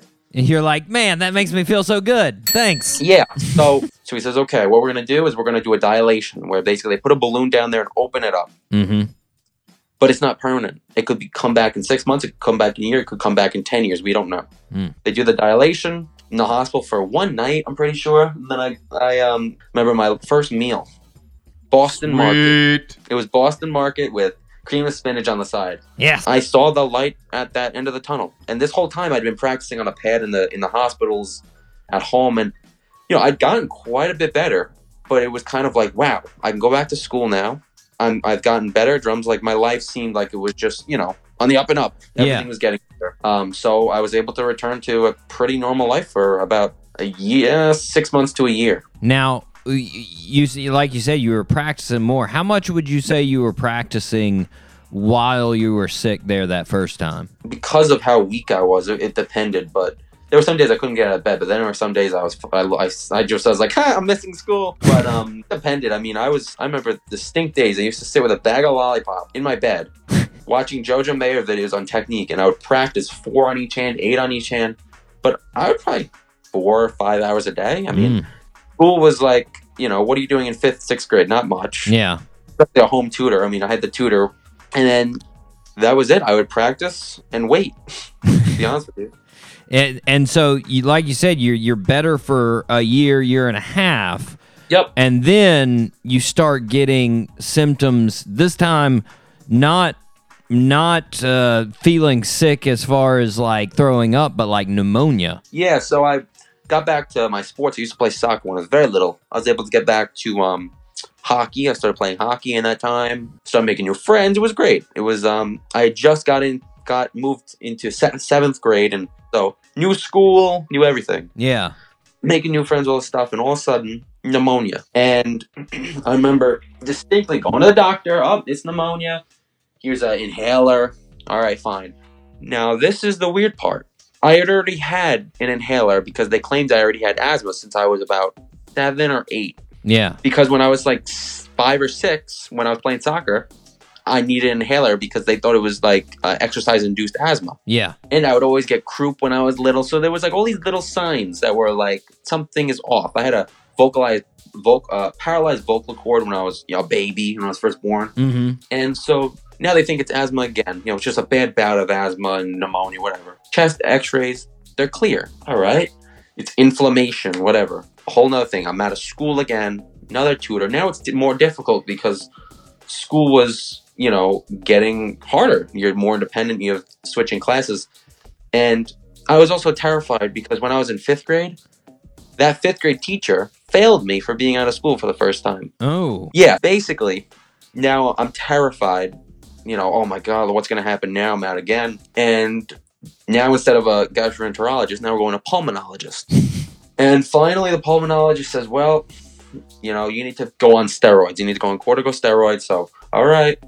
Mm. little did i know the damage that would cause. Yeah. those things for six months on and off on and off. All of a sudden all that weight i'd lost you know i'd gained it back normally now i'm going way over the scales the opposite way i'm blown up like a balloon my face literally looked like an oompa loompa Well, now now you you you're taking a steroid that causes different uh, metabolism, and then not, on Exactly. top of that, you're not really restricted from eating anymore because they solved that issue. Yup. So and so I'm gaining all this weight. We don't know what's wrong, and eventually they're, they're telling me that I'm gonna have to spend like weeks in the hospital with like antibiotics if they can't figure out what's wrong because they're thinking it's a terrible pneumonia. yeah, Eventually, a pulmonologist says, "Listen, you need to go back up to Boston Children's Hospital." Now we're thinking we need to go back up there to see a pulmonologist. yeah, No, we need to see Dr. Nurko again. we see Dr. Nurko, and he says, You need a second dilation. Here I'm thinking, Oh, not again. They didn't need to do another study, thankfully, but he said basically what's happening is when people, you know, drink excess alcohol and they fall asleep and they aspirate and they can die, you know, that kind of thing. I was doing that for years. mm, A little bit of food at a time, aspirating into my lungs. mm, So they did a dilation, and I went home, and now I was left, you know, completely overweight, and now at the time, honestly, depressed. I was out of school. I had all these troubles, issues, yeah, but finally, that disease was kind of put on the the the back burner, so to speak, and thankfully, I've been fine on that uh, side ever since. Well, I would have I would have Dr. Nurko on on speed dial at all times. yeah, Doctor Greco plays a big role in my life. That's for sure. Even if I if, I- if I if I had any symptoms, hey, Doctor Nurko, my my thumb hurts. What's going on there? Is that anything related? Is that He's a sweet, sweet man. well? Now, wh- while you were the the second bout, you like you Mhm. said, you were still practicing, and that was the time that you actually started what you're most known for, I think, from everybody knowing your Instagram videos. Your mom actually started you on Instagram. She saw I was really down, and it was just more lonely than when I was in fifth grade. Because I, I, you know, I don't know. I think fifth grade, I was kind of just, I was young. I was didn't really have feelings about missing people. It was just you know different. You get older, Yeah. mature. There, So- there's a big split between elementary and, and sort of middle school. Yeah. Yeah. And um, my mom saw I was practicing so much playing the songs, and she said, "Oh, this Instagram thing." And I remember she saw some other um, drummers on there. She's like, "I should post videos." And I think at that time, like you said, she had already posted a couple on YouTube. But she she thought of oh these can be like quicker because at the time it's 15 seconds. Yeah. She just posted quick clips, and we did it the whole time I was sick. We would make a video every day, every other day, whatever. We would just go downstairs, and I would play, um, play a groove. I played a song in my headphones. Mm-hmm. It kind of just became a routine for us. But I never thought anything of it. Not a, not a care in the world. I just said, all right, whatever. Yeah. Which I mean is is sort of like the exact opposite of most, you know, kids getting into Instagram. It's them doing it and not the parent being like, "Hey, let's make Yeah. these make these videos." But like one of the big things that really actually inspired you on there was getting a comment from Travis Barker Yep. on one of your your posts. Now I I can Yep. only imagine how much that had to psych you up as a drummer. It was crazy. I didn't really realize the, the level of it. I didn't realize, oh my God, you know, just how crazy it is. But as I got older, I was like, holy crap. Yeah, yeah, uh, yeah. Well, I, I've wondered this too because you know, obviously, one of the things you do the most on Instagram is you you have your recreations of solos, but you, you know, Travis, he started doing a whole bunch of you know taking pop songs and rap songs and Yep. ju- and just laying insane drum tracks over them. Have you have you ever thought about doing that, putting that on Instagram, like one like that? I did a ton of Eminem songs. I did a ton of um, a ton of different stuff a couple of years ago. Mm-hmm. But then that kind of got when I started doing that was the time I took it over Mhm. the Instagram, and also the time when you know we're talking more recently. We're talking within the past like two years. No, even less than that. Honestly, Mm-hmm. we're pretty recently. Like was when I kind of took it over completely, actually consciously um, realizing the opportunity, the power of it, Yeah. and the insights, and using it more as a um, honestly a business Yeah. than just like, hey, I'm trying to get famous, like all those you know insta insta people that are like, oh. I, I just want to be famous, get followers. No, it's it's a it's a tool. It's not you know. Yeah, it's not well- always fun. But it's a tool. You gotta you know if you want to take it seriously, you can take it seriously. I mean, honestly, it's got you how many endorsements from Correct. Yeah, I mean that's that's a huge deal. I'm sure a lot of I'm sure a lot of drummers out there would like it. Now, um that's actually where I found you was on Instagram. Uh I was cruising around my search page and I'm always interested how the algorithms uh, start pushing you towards things like I mean it's it's instant. It's as soon as you reload it, all of a sudden it's new things that you've been looking at that you're like, man, you Yeah. tricky guys at Instagram. And that's one of the things I started really looking into is like, you know, I realized all these people, oh my god, they're getting so many views. It's like it's all a game. mm-hmm. Play the game to Instagram's liking.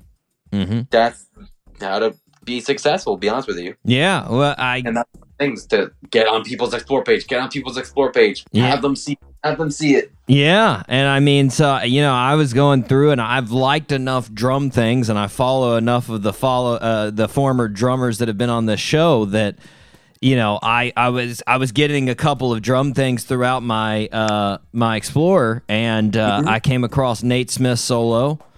Hmm And I was like, of course, I got to give it a like. So I give it a like. And then when I come back the next day, there you are. and, and there's your picture of Nate Smith in the corner. And I'm like, Yep. this guy gonna. Is he gonna? Is he gonna do this? is this gonna happen? And no, he won't. No, he-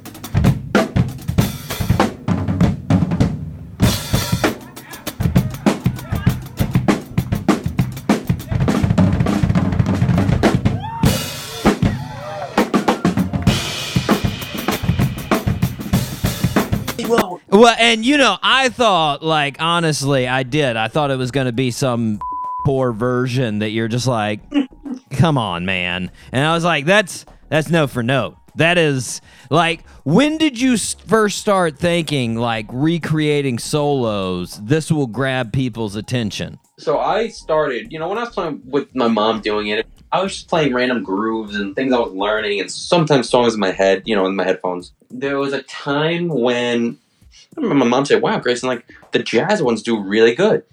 Mm-hmm. I remember I did a couple jazz ones, and I want to say it might have been Buddy Rich, Mm-hmm. and I thought to myself, I mean. I think I already did the song, but I never did it like this video. What if I like played exactly what he was playing? Mm-hmm. And sure enough, I did it, and it was a hit. Yeah. And at the time, it was got like thirty thousand views, which was a lot at the time for me. I was like, wow. Yeah. I was like, this is this is cool.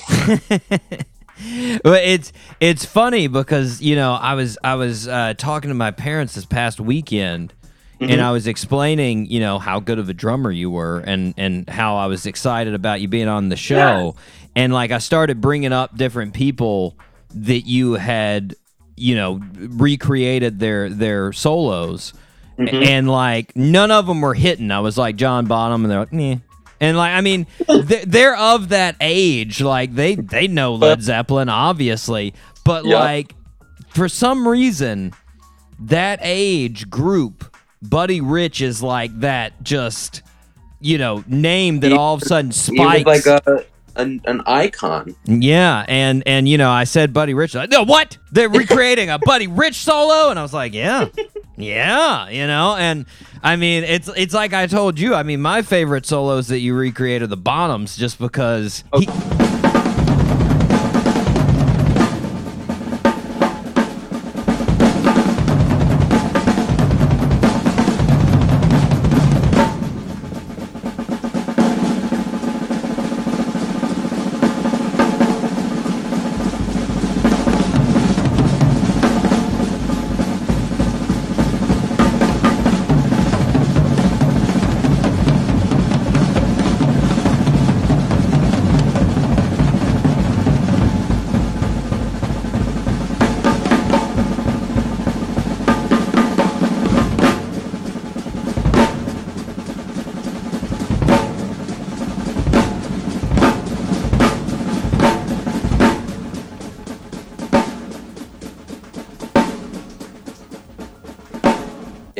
he just seems so, like Bonham also seems so. I mean, Buddy Rich seems cool when he's doing his, but he also seemed like Buddy Rich almost seems angry when he's playing. Like there's this like he's like ah like taking it out, whereas like Bonham just has this like I'm just grooving on his face, just like I'm fe-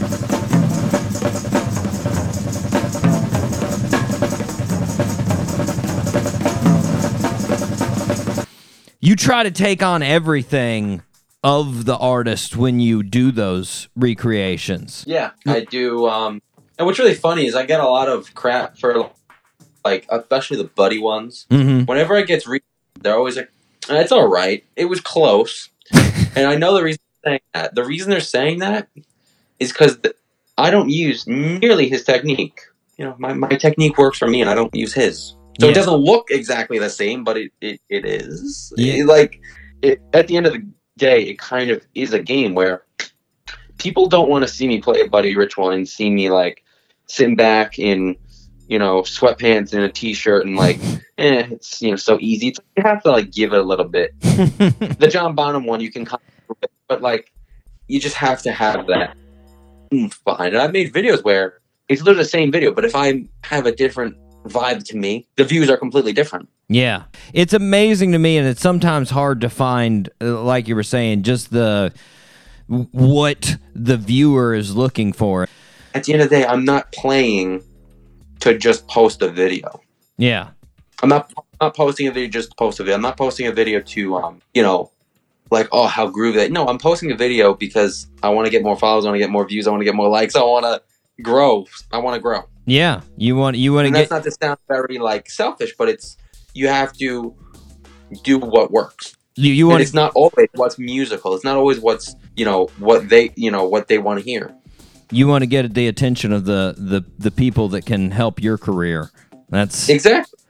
N- now the the last time we talked, we talked about some other drummers.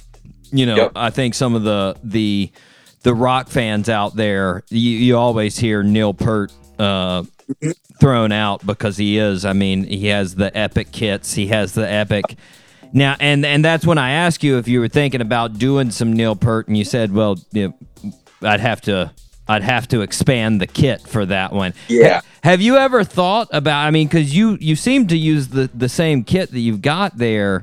Have you ever Mhm. thought about having like a couple of different kits to go at it? To be honest with you, I used to play with a way bigger kit. I used to like model my kit after Carter Beauford of Dave Matthews Band when I was a lot, very young. Actually, when I was sick, that's what I was doing. I was trying to set up the drum set like his. but uh, honestly, I got to a point like within the past like two years where I said the coolest drummers to me are those drummers that can play on a four piece kit and play anything. Yeah. I mean, if you look, watch like one of my favorites is um Michael Shrieve. He's playing with Santana on that kit, Mm-hmm. but then you are playing. He's playing jazz on that kit. It's like they're different drummers, but they're all using the same sizes. Yeah. And if I can play all those different styles, I almost want to use it as like a statement. The Yeah. same way these videos as a statement of like, look at me. I don't need to use all that. Cra-. And it's cool. Like if you can afford to buy, but I'd rather like go crazy on a four piece. No, no, That- and and I I get it. I mean, I see a lot of drummers out there that, and and and you're right. Like that's the thing is like most of the best drummers out there, you you don't need that kit. No. You you can you can make it, and and that's the thing. It's like that you see some guys out there, not even. I mean, just a hi hat, snare, and and a bass, and you're like, Yep. Wow. Philly Joe Jones, he played on one of the greatest, you know, jazz records ever. Mhm. My, you know, Milestones by Miles Davis. He played. There's a famous photo. He's using a hi hat, snare drum, bass drum, floor tom, and a ride cymbal. Mm, No rack tom, no crash cymbal, just that. man. And I, I love that. Yeah, I mean it's it's definitely. I mean it get it it's impressive when you can make it happen. Uh, obviously, you know, and and I think that comes down to a lot of the the musicians that that I talk to. You know, the, the if you can make it sound good with the most simple things, then the better you are. Obviously, like you Yep. don't you don't need any tricks, and uh, it's obviously been getting uh, noticed in yourself, as I mentioned at the start. Uh, Bill Burr is someone that took hmm. notice. He talked about you on his podcast, which, Yep. again, listeners are going to find this weird, but apparently it's more popular than my podcast. I look, I looked into it. It's slightly more popular than our podcast. It may be because he's world famous and he's hosted Saturday Night Live, and I have done. Maybe. I'm I'm neither of those things, but you know, um, still, uh, you you you mentioned how you figured that you found this out. Now he followed you first, yeah. and you know, and then you started hearing from people on your page Mm-hmm. telling you that he was, you know, that he shouted you out, and you're like, what? How did people started. I'm here from Bill Burr, and I said, okay. Like I didn't answer the first like three, and then you know, first one, and then the second one, they're like, you know, um, thanks, thanks, Bill Burr, for showing me this kid. And I'm like, all right, maybe he's showing like a group of his friends. Mhm. I would think he'd be if he was showing a group of friends, they would be like, you know, Bert Kreischer and all these other people, Joey Diaz. no, they're like they're like private accounts. And I'm like, all right, like what did he do? Like show it at a, like a show? Like Yeah. all of a sudden, it's like five more people, and I was just like, wait a minute. So then I DM one of the people, you know, random people, and I said, hey, quick question. What do you mean you found me from Bill Burr? and they said, yo, dude, uh, thank you for writing. Blah, blah. And I was like, well, how did you find me? Like, tell me, please tell me. and they're like, oh, oh, oh, oh, because they went on a tangent. I was like, oh, oh, uh, he shouted you out on his podcast Uh. at whatever the time was, like 17, blah, blah. And I was like, Man, he even gave you the time. Nice. Yeah, the guy gave me the time and the link, and I was like, "Wait a minute, what?" and I have that um the podcast shout out as one of the highlights on my page because it, it's like one. It's like the moment I, you know, gained a lot of followers. I'll say that it was it was a big moment for me. No doubt, no doubt. I mean, have you ever thought have you ever thought about reaching out to to Bill and see if he wants to jam sometime since he's a I I drummer? have talked to Bill multiple times actually through Instagram. It's so fun. I, I went to his um recent show in Connecticut. nice. So yeah, we've become somewhat of like I'm honored to say friends. nice. he's a he's a very nice guy. Now- very nice. Have you got have you got has he ha, ha, have you got to play any drums yet around him? hopefully soon. Hopefully, when all this craziness comes, you know, ends, we'll be able to. Nice, man. Yeah, that'd be I I know, I mean like as far as I guess I don't know what you'd call it, recreational drummers. He's a, Mhm. he's about as he's about as uh, you know, fan fantastic and excited about it as you can get. He Oh yeah, he loves some drums, man. And then you know, he did, I I've watched him in a couple of those uh, celebrity like fundraisers that he's done, and he, he can hold his own. He's Not bad, not bad. Um, yeah, it's, it's, it's no Grayson, but you know, not bad. Yeah, it was. Speaking of that, we we mentioned this last time, and this mm-hmm. this is uh, something that just it it gets me. Like we said, your your Instagram is popular. You've got 116,000 mm-hmm. followers, and it's it's it's way more than most folks. But mm-hmm. you've got all kinds of folks on Instagram that are your age that you know have 15 20 40 million and they don't do anything yeah. they Mm. don't have Some, and, are, some are younger. and and you mentioned, you know, last time we were talking, you said, "Oh, the dancers on TikTok," and I mean, yes, but even those people, like, at least have something. I mean, it's it's not the hardest dance, but there are people that don't even do that, that don't even dance. Yeah. I mean, and I mean, does this make you angry? Because it it makes me angry for you that like I see this and I'm just like they they don't do anything. This dude is Uh, over yeah. here practicing his off, and you Yeah. guys are just hanging out and hey, I've got eight million followers. Cool. Yeah. I don't get mad. I just um it kind of just makes me work harder, but at the same time it's like I will never stoop to that level.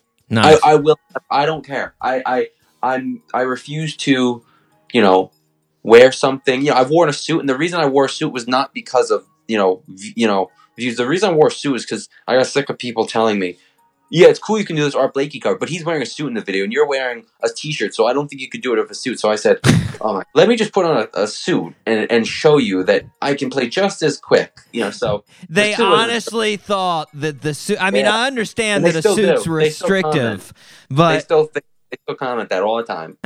Pretty funny. But I mean, I'll never. I have no interest in making videos. You know, people people always um. You know, I actually I like when people comment these things because it just kind of gets under their skin and it, and it, I don't know. It gives me some weird satisfaction of like, you know. But people are always like, well, why don't you get better lights? Why don't you get a better camera? Why don't you get better mics? and it's like, Why okay, don't you? um, yeah, my my answer is my Venmo is blah blah blah blah blah. No, I don't actually say this, but in my head, I'm like, okay, um, if you want me to get better mics, um, you can pay me for the mics. Just buy me the mic. I have zero interest. I don't need fancy colors. I don't need fancy costumes, fancy headwear. I don't need fancy lights. The you know the best, the ones I love the most are the ones where it's like multiple camera shots. I don't have the time for that. I use my phone yeah. on a conga. I put my phone on a tripod on top of a conga so I can get high enough. it's so basic. It's it's the the mics are from when I was seven years old. That's it. It's like a two hundred dollar pack. So each mic is probably ten dollars. I don't know. Yeah. It's like the overhead you could get. But I'm happy. Yeah, well, and I mean that that's again, it goes back to like you were talking about with the kit. You don't if it if it's impressive, you don't need all Well, the the, these other things. And Yeah. I actually People- another thing is like people always ask me what sticks do I use. That's a whole, a whole nother thing. Or cymbals, whatever. Sticks. yeah. They would ask me what sticks do I use. Had no endorsement, no nothing. I would go to the store, I buy whatever is cheapest. To me, P, this is the most controversial thing, and again, it gets under their skin, so I love it. they say, "Oh, there has to be pitch match." That's cool, but I just use two random sticks, like a seven five A, two B, two. Like it just whatever. Yeah. I grew up. I grew up, you know, you make things, you you solve the problem, you make things work. Yeah. And some people aren't fortunate enough to just have the luxury of having a thousand five A's perfectly pitch matched. So I don't want to give that impression of oh the gear is the gear is what makes you good. Yeah. Yeah. And I I mean it it is amazing though just to me just the the whole it, we and we we talked about this before but like the whole just the need of these people to comment these things. Oh yeah. I don't understand why a person would need to say that. Like, even if I was thinking in my head, like, he should be using different sticks, I wouldn't put that. Like, I would just be like, you know, See the comments. There was one the other day. It was like he should see an orthodontist. There was one. It was like oh he should see an orthopedist. um, what else did I? There was. Uh, there's a ton of like technique ones. There's also a ton of style ones. Like oh he does he can't he can't hold a swing beat. He can't he doesn't have a groove. Well, and it's so um, funny. I mean, just the, I mean, I know, I know. Obviously, it is a thing, but like the the keyboard warrior mentality. Oh, Like, I guarantee you, put that person in front of you, and they'd just be like, "Oh, you're great, man. That's good. Good playing." Like, and the- I love how they're all no name accounts. They're usually like no profile photo. private, yeah, the best ones for me are the ones that tell me I'm using um, the wrong gear. Like some person the other day was like, "Oh, that crash cymbal's too Wow. heavy," and I was like, "What? Like, what are you talking about? you're like, for what? But, For like, what?" how how do you know that the crash is p- particularly for what I'm doing? Yeah, it's I have no idea. You know, and it's so funny because there's some people that feel a need to write a paragraph. I'm not even kidding. Instead, sometimes instead of like watching Netflix, I'll just read like a thread, and I'm so thankful because I have so many supporters that will um will like defend me. yeah, So usually people go back at them. But Yeah. there was one. Um, it was actually after the the Lost interview. So no, it, I'm not gonna I'm not gonna try to single the person out, but basically it was about me. Um, they they assumed I didn't know how to play rudiments. What? And the hilarity of that statement, they they claimed that I was too comfortable on the drum set. Too too comfortable. hmm. It's just it's just, I don't think these people. I, I, I kind of feel bad. Like they have nothing better to do. I I mean, it- hon- honestly though, what you're playing with, with uh, like the Buddy Riches and all the things that you've shown, and just your grooves and things like that, how could they think, oh, this guy doesn't know rudiments? I have no clue. Like, how, I have no clue. what you think he's gonna put a practice pad in front of you? Oh, oh no. Oh, you found my weakness. Even though I could play these rudiments across the kit, I have no Yeah. idea how to do it here. That one really kind of like made me think for a couple hours. You know those thoughts that just stick in the back of your head after them. Oh yeah. I'm in the car and I'm like, how can I not know rudiments? Yeah. Yeah. Like in the video they were commenting on, half of it was just like drags and roughs and paradiddles. Like I'm like, what? Like That's it's all- so. what it is. Yeah, I man, wow. Wow. It was funny. Wow. Uh, Mhm. So, last question. Um, Yeah. What do you want to do with the drums ultimately? Because, I mean, obviously, you have a lot of avenues you can go down. Exactly. You know, like I said in the Lost Files, I've always been that, you know, hard worker like we were just talking about. And to me, the ultimate would be just taking as many opportunities as I can get that are worth, you know, I'm not going to play like a payless gig, I'm trying to say, you know, like a free gigs, whatever. Not Yeah. that, but I'm, take whatever comes to me is in any style you throw at me. I want to feel confident in the way of, okay, done. You want to go on tour? All right, let's go. You want to go in the studio record a record? Let's do it. Nice. And who knows? 20 years down the road, a steady band? Sure.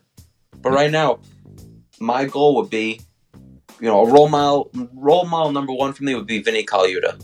Nice. Plays with everybody, tours with everybody, plays in every record record you can name, here, there, all over the world. That that would be something because, you know, I could never see myself in like an office job. Yeah. Well, uh, have you have you have you got any requests yet to record? I've been doing a lot of recording remotely now, obviously with all this COVID stuff, in my home, right in my basement, and I've done a lot of work from that. And honestly, it's really satisfying because of how different everybody is. Yeah. And, and it was pretty funny going into school because, um, honestly, a lot of the professors and the kids knew me from Instagram. Yeah. And um, one of my professors, he's in his studio when he teaches, and he's like, "Oh, we, we gotta like record something in my studio one day, like in front of all the other kids." That class, nobody knew who I was, and I'm so happy they did. And but then again, uh, they all found it eventually. But it's like I don't like the spotlight. I, I'm not that kind of person, so it was awkward. But it's funny that I have this opportunity to work with so many people Yeah. just from Instagram. So really, whatever opportunity comes my way, I'll take. I'm I'm betting there are going to be a lot more soon. Mm-hmm. I'm betting I'm Hopefully. I'm betting they're coming, Grayson. Uh, I want to thank you though, man, for taking the time once again, round two, for talking Round with us today, man. Thank you for having me. Seriously, it's an honor. Yes, listeners, you can watch Grayson do his thing on Instagram, Grayson underscore Nekrutman. That's N E K R U T M A N, or on YouTube. Same name. Right now, let's take a listen to one of our old friends off of the show, The Blackwater Fever, with My Weakness, right here on the Doc G Show.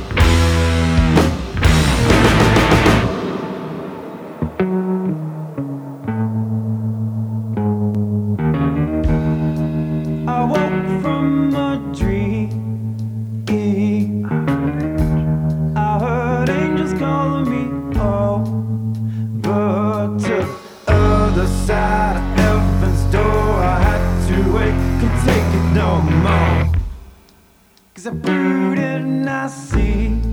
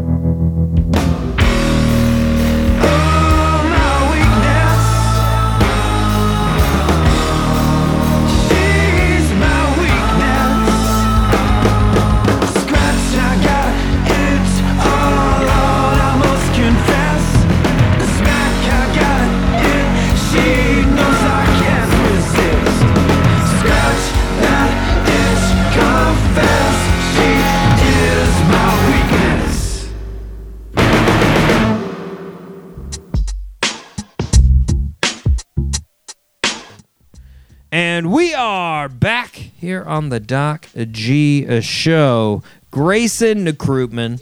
Fantastic. Before or after that, we had the Blackwater Fever with that second fantastic single.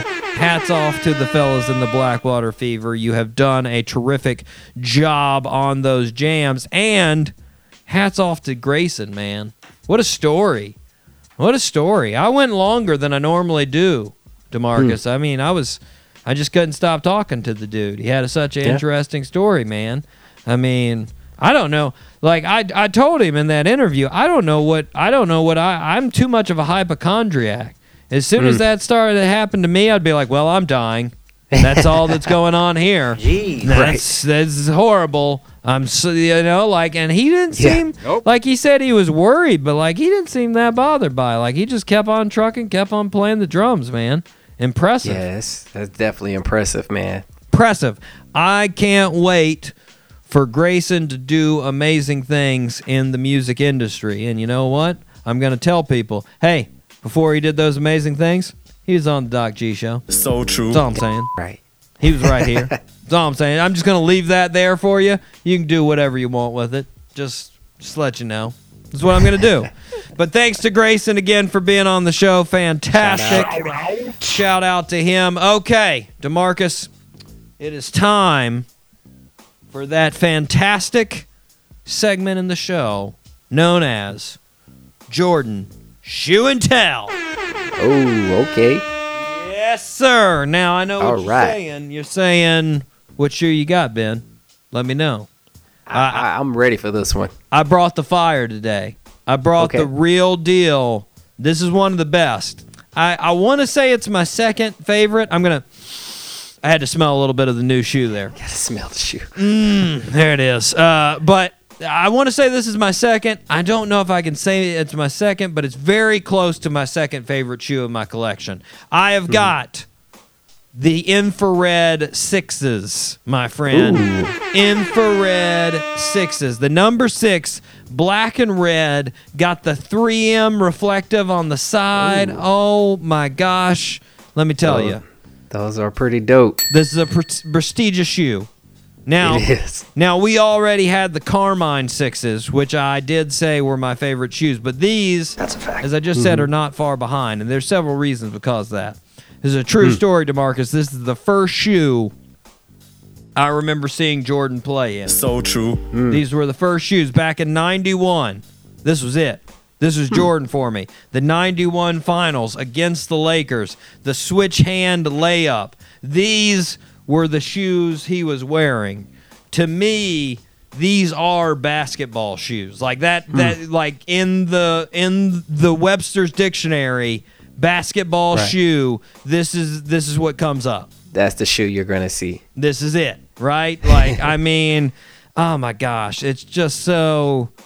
i if you told the six-year-old me I would be holding one of these, I'd be like, "Say what?" Well, I guess you're a millionaire and you're the greatest person ever in the history of the world, right? Because like Right. that's, that's what these shoes meant to me, man. They're so amazing. They just and Tinker did such an amazing job with the design on these. Just the Yeah. b- the bottoms of these shoes are works of art. They oh, just Oh, yeah. everything about this shoe is just amazing. If I could get like 30 pairs of these shoes, I would. I would, man. They are amazing. This is the 27th of Shoe and Tell. Now, Nice. I will mention too, these are the original infrareds, meaning that they have the original Nike Air on the back. That's right. Hmm. So some of the reissues, some of the retro editions of this shoe, instead of having the Nike Air, have a Jordan emblem back there. But of course, hmm. on the original sixes, there was no Jordan emblem back there. It was Nike Air. It was still shown that it was a Nike shoe. They had not formally sort of disassociated themselves. So hmm. this is the original with the Nike still on there. And if you look on the inside, on the the uh, inside of the shoe, it has Nike Air down there as well. So there you go. Nice. Jordan infrareds, one of my favorites. I love them. I love them. Celebrate them, folks. Nice. Italian soul food. Jordan infrareds. You can't get much better than that. I would suggest though, don't eat your Italian soul food in the Jordan infrareds. You don't want to Oh, get any course not. stains on them. Yeah. Oh, absolutely. It's it's kind of like when you walk into like someone's home, you take, Take your shoes, shoes off, at the door. Yeah. yeah. You take your Mhm. shoes off at the kitchen table. Got gotta gotta watch out for that soul food. marinara. Yeah, you, Oh, yeah. marinara, bolognese, it's going everywhere. If you got Right. Alfredo, even worse. You watch out. Yeah. Alfredo Oh, yeah. gets dangerous. Anyways. Anyways, okay, Demarcus, time to move on. Are you ready? Third birthday suit. Let's do it.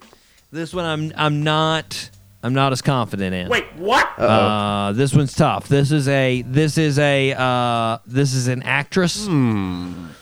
She had her height. Um, yeah, you may know her. So I'm giving her 68 percent. Okay. Here we go. Born on December 2nd, 1968. Probably why I gave her 68. It was a Freudian slip there of the 68. Um, Anyways, born in 68 in Jackson Heights, New York. Her birth, her parents were a civil engineer and a bio, uh, biochemist that immigrated from Shanghai and Beijing, and they met in New York. Say what? Growing up, she spoke both Mandarin and English. She ended up going to the University of Michigan for a degree in Asian languages and cultures. But at the start of college, a agent told her she should model and act. So she started pursuing that in her pastime. She made a big break in acting when she played in the uh, in the uh, in the show Ally McBeal, the very popular '90s television show. You remember Ally McBeal? Oh yeah, you're talking about Lucy Liu. Oh my gosh, look at you go. Nicely done. Lucy Liu is correct. I I thought the biggest guess would be the Charlie's Angels when I threw Dude, that at I- you. That'd be well, the, no, I I actually had a crush on her growing up. nice. She's Yeah. good looking. She Very good she's a looking. nice looking woman. Yeah. Let's see, what is she? She's turning 52 for Lucy Liu. 52. Rhyming for Lucy Liu. 52, Lucy Liu. Nicely done. She was in Charlie's Angels with Drew Barrymore and Cameron Diaz. She was the villain in Kill Bill, and she's been in every mm-hmm. Kung Fu Panda as the Viper. So there you go. Lucy Liu, man. I didn't know she played in Kung Fu Panda. I did. I did. Yeah. I, I, I knew that. Uh, you know, I'm a fan of Kung Fu Panda. It's Hmm. uh, one of my favorite animated movies. I just love Jack Black. I Hmm. uh, I also love uh, the the turtle in that movie. What is the Kung Fu Panda's turtle's name? Oogway. Oogway. oh So I yeah, couldn't think- Oogway. Oogway's got he's such he's such a laid back dude. He's so he's so Buddhist. Word. The, the the the he's just like whatever whatever is will be. Hmm. You know, Mm-hmm. like he's not worried about it. So impressive. I love Oogway's got so many wise words. Anyways, I've Mm-hmm. I've I've it's not Oogway's birthday. Nope. It's it's Lucy Liu's birthday. That's a fact. So Right, right. happy birthday to Lucy Liu turning 52 Yes! Live it up. I don't know what she's gonna do. I don't know what Lucy Liu's looking to do on her birthday. Uh, have some soul food, uh, Italian soul food. Buy some infrared Jordan sixes. That's what you can do. It'll be go. a great, great birthday. and listen to the Doc G show while you're That's the main thing. Demarcus has a crush on you. Listen to the That's show. Do If you it. ever listen, if, if anyone out here knows Lucy Liu, They um, do. Give, I'm give sure her they my, do. my Insta or Yeah. something. Do it. Send her, Do- send her my way. Just indirectly, just like I know uh, Aaron Rodgers indirectly, you will soon know Lucy Liu indirectly, and then you'll get to know her directly. And who knows There we after go. that? Wink. Anyway, I like the way you think. Yes, you know, winking and thinking. That's what, I do. Uh, okay. Uh, Demarcus, now is when I tell you about the fantastic shows, and I'm going to tell you about next week's show. I'm very excited about this. We have got Alan Wilkis on the next show. Sweet. Alan is the the the genius behind the music big data or data, however you want to say it. I I I switch back and forth. Data data, whatever. doesn't doesn't matter to me. Regardless, he is the brains behind this. Now, uh, and I mean brains. He went to Harvard, Demarcus. yeah. Nice. Yeah, sort of. A, that's sort of big thing, you know. Like that's Yeah. impressive. That's That impressive is. to get into Harvard. And he was Very there. prestigious. He was there when Facebook was made. Word. Oh What? wow. What? That's crazy. Yeah. Yeah. I'm going to talk to him about that, but that's really one of sort of the the ideas of how he created this project called Big Data because it's about, you know, these companies that mine big data and they do a lot of things with it, obviously control a lot of things, produce a lot of things. So true. Hmm. So his, you know, his his project is basically sort of this idea of saying, should we be worried about it? What are we looking out for here? What is this big data doing? What is it behind? So there hmm. are all these these cool concepts that he has, and out of it comes this great pop music. It's pretty cool. Hmm. It's pretty crazy, man. We're gonna yeah, have that sounds pretty dope. it is. It is. We're going to have a convo with him next week. I can't wait. Alan Wilkis, check it out. It's coming next week. We've got some other big guests lined up. I they haven't been solidified yet, so I don't want to say them. That's something on the show, uh, uh, Demarcus, that we do. Because when I say them before they've actually been completely written down in the schedule, I jinx it, and then they don't happen. so Dang. Yeah, so we don't we don't actually say who they are, but trust me, guys, they're big. Uh, Right. Until then, though, we got to wrap it up. I've been your host, Doc G. With me, the new co-host on the block, Demarcus Heller. Yay, yay. Uh. And until next week, guys, zip it up and zip it out. Peace.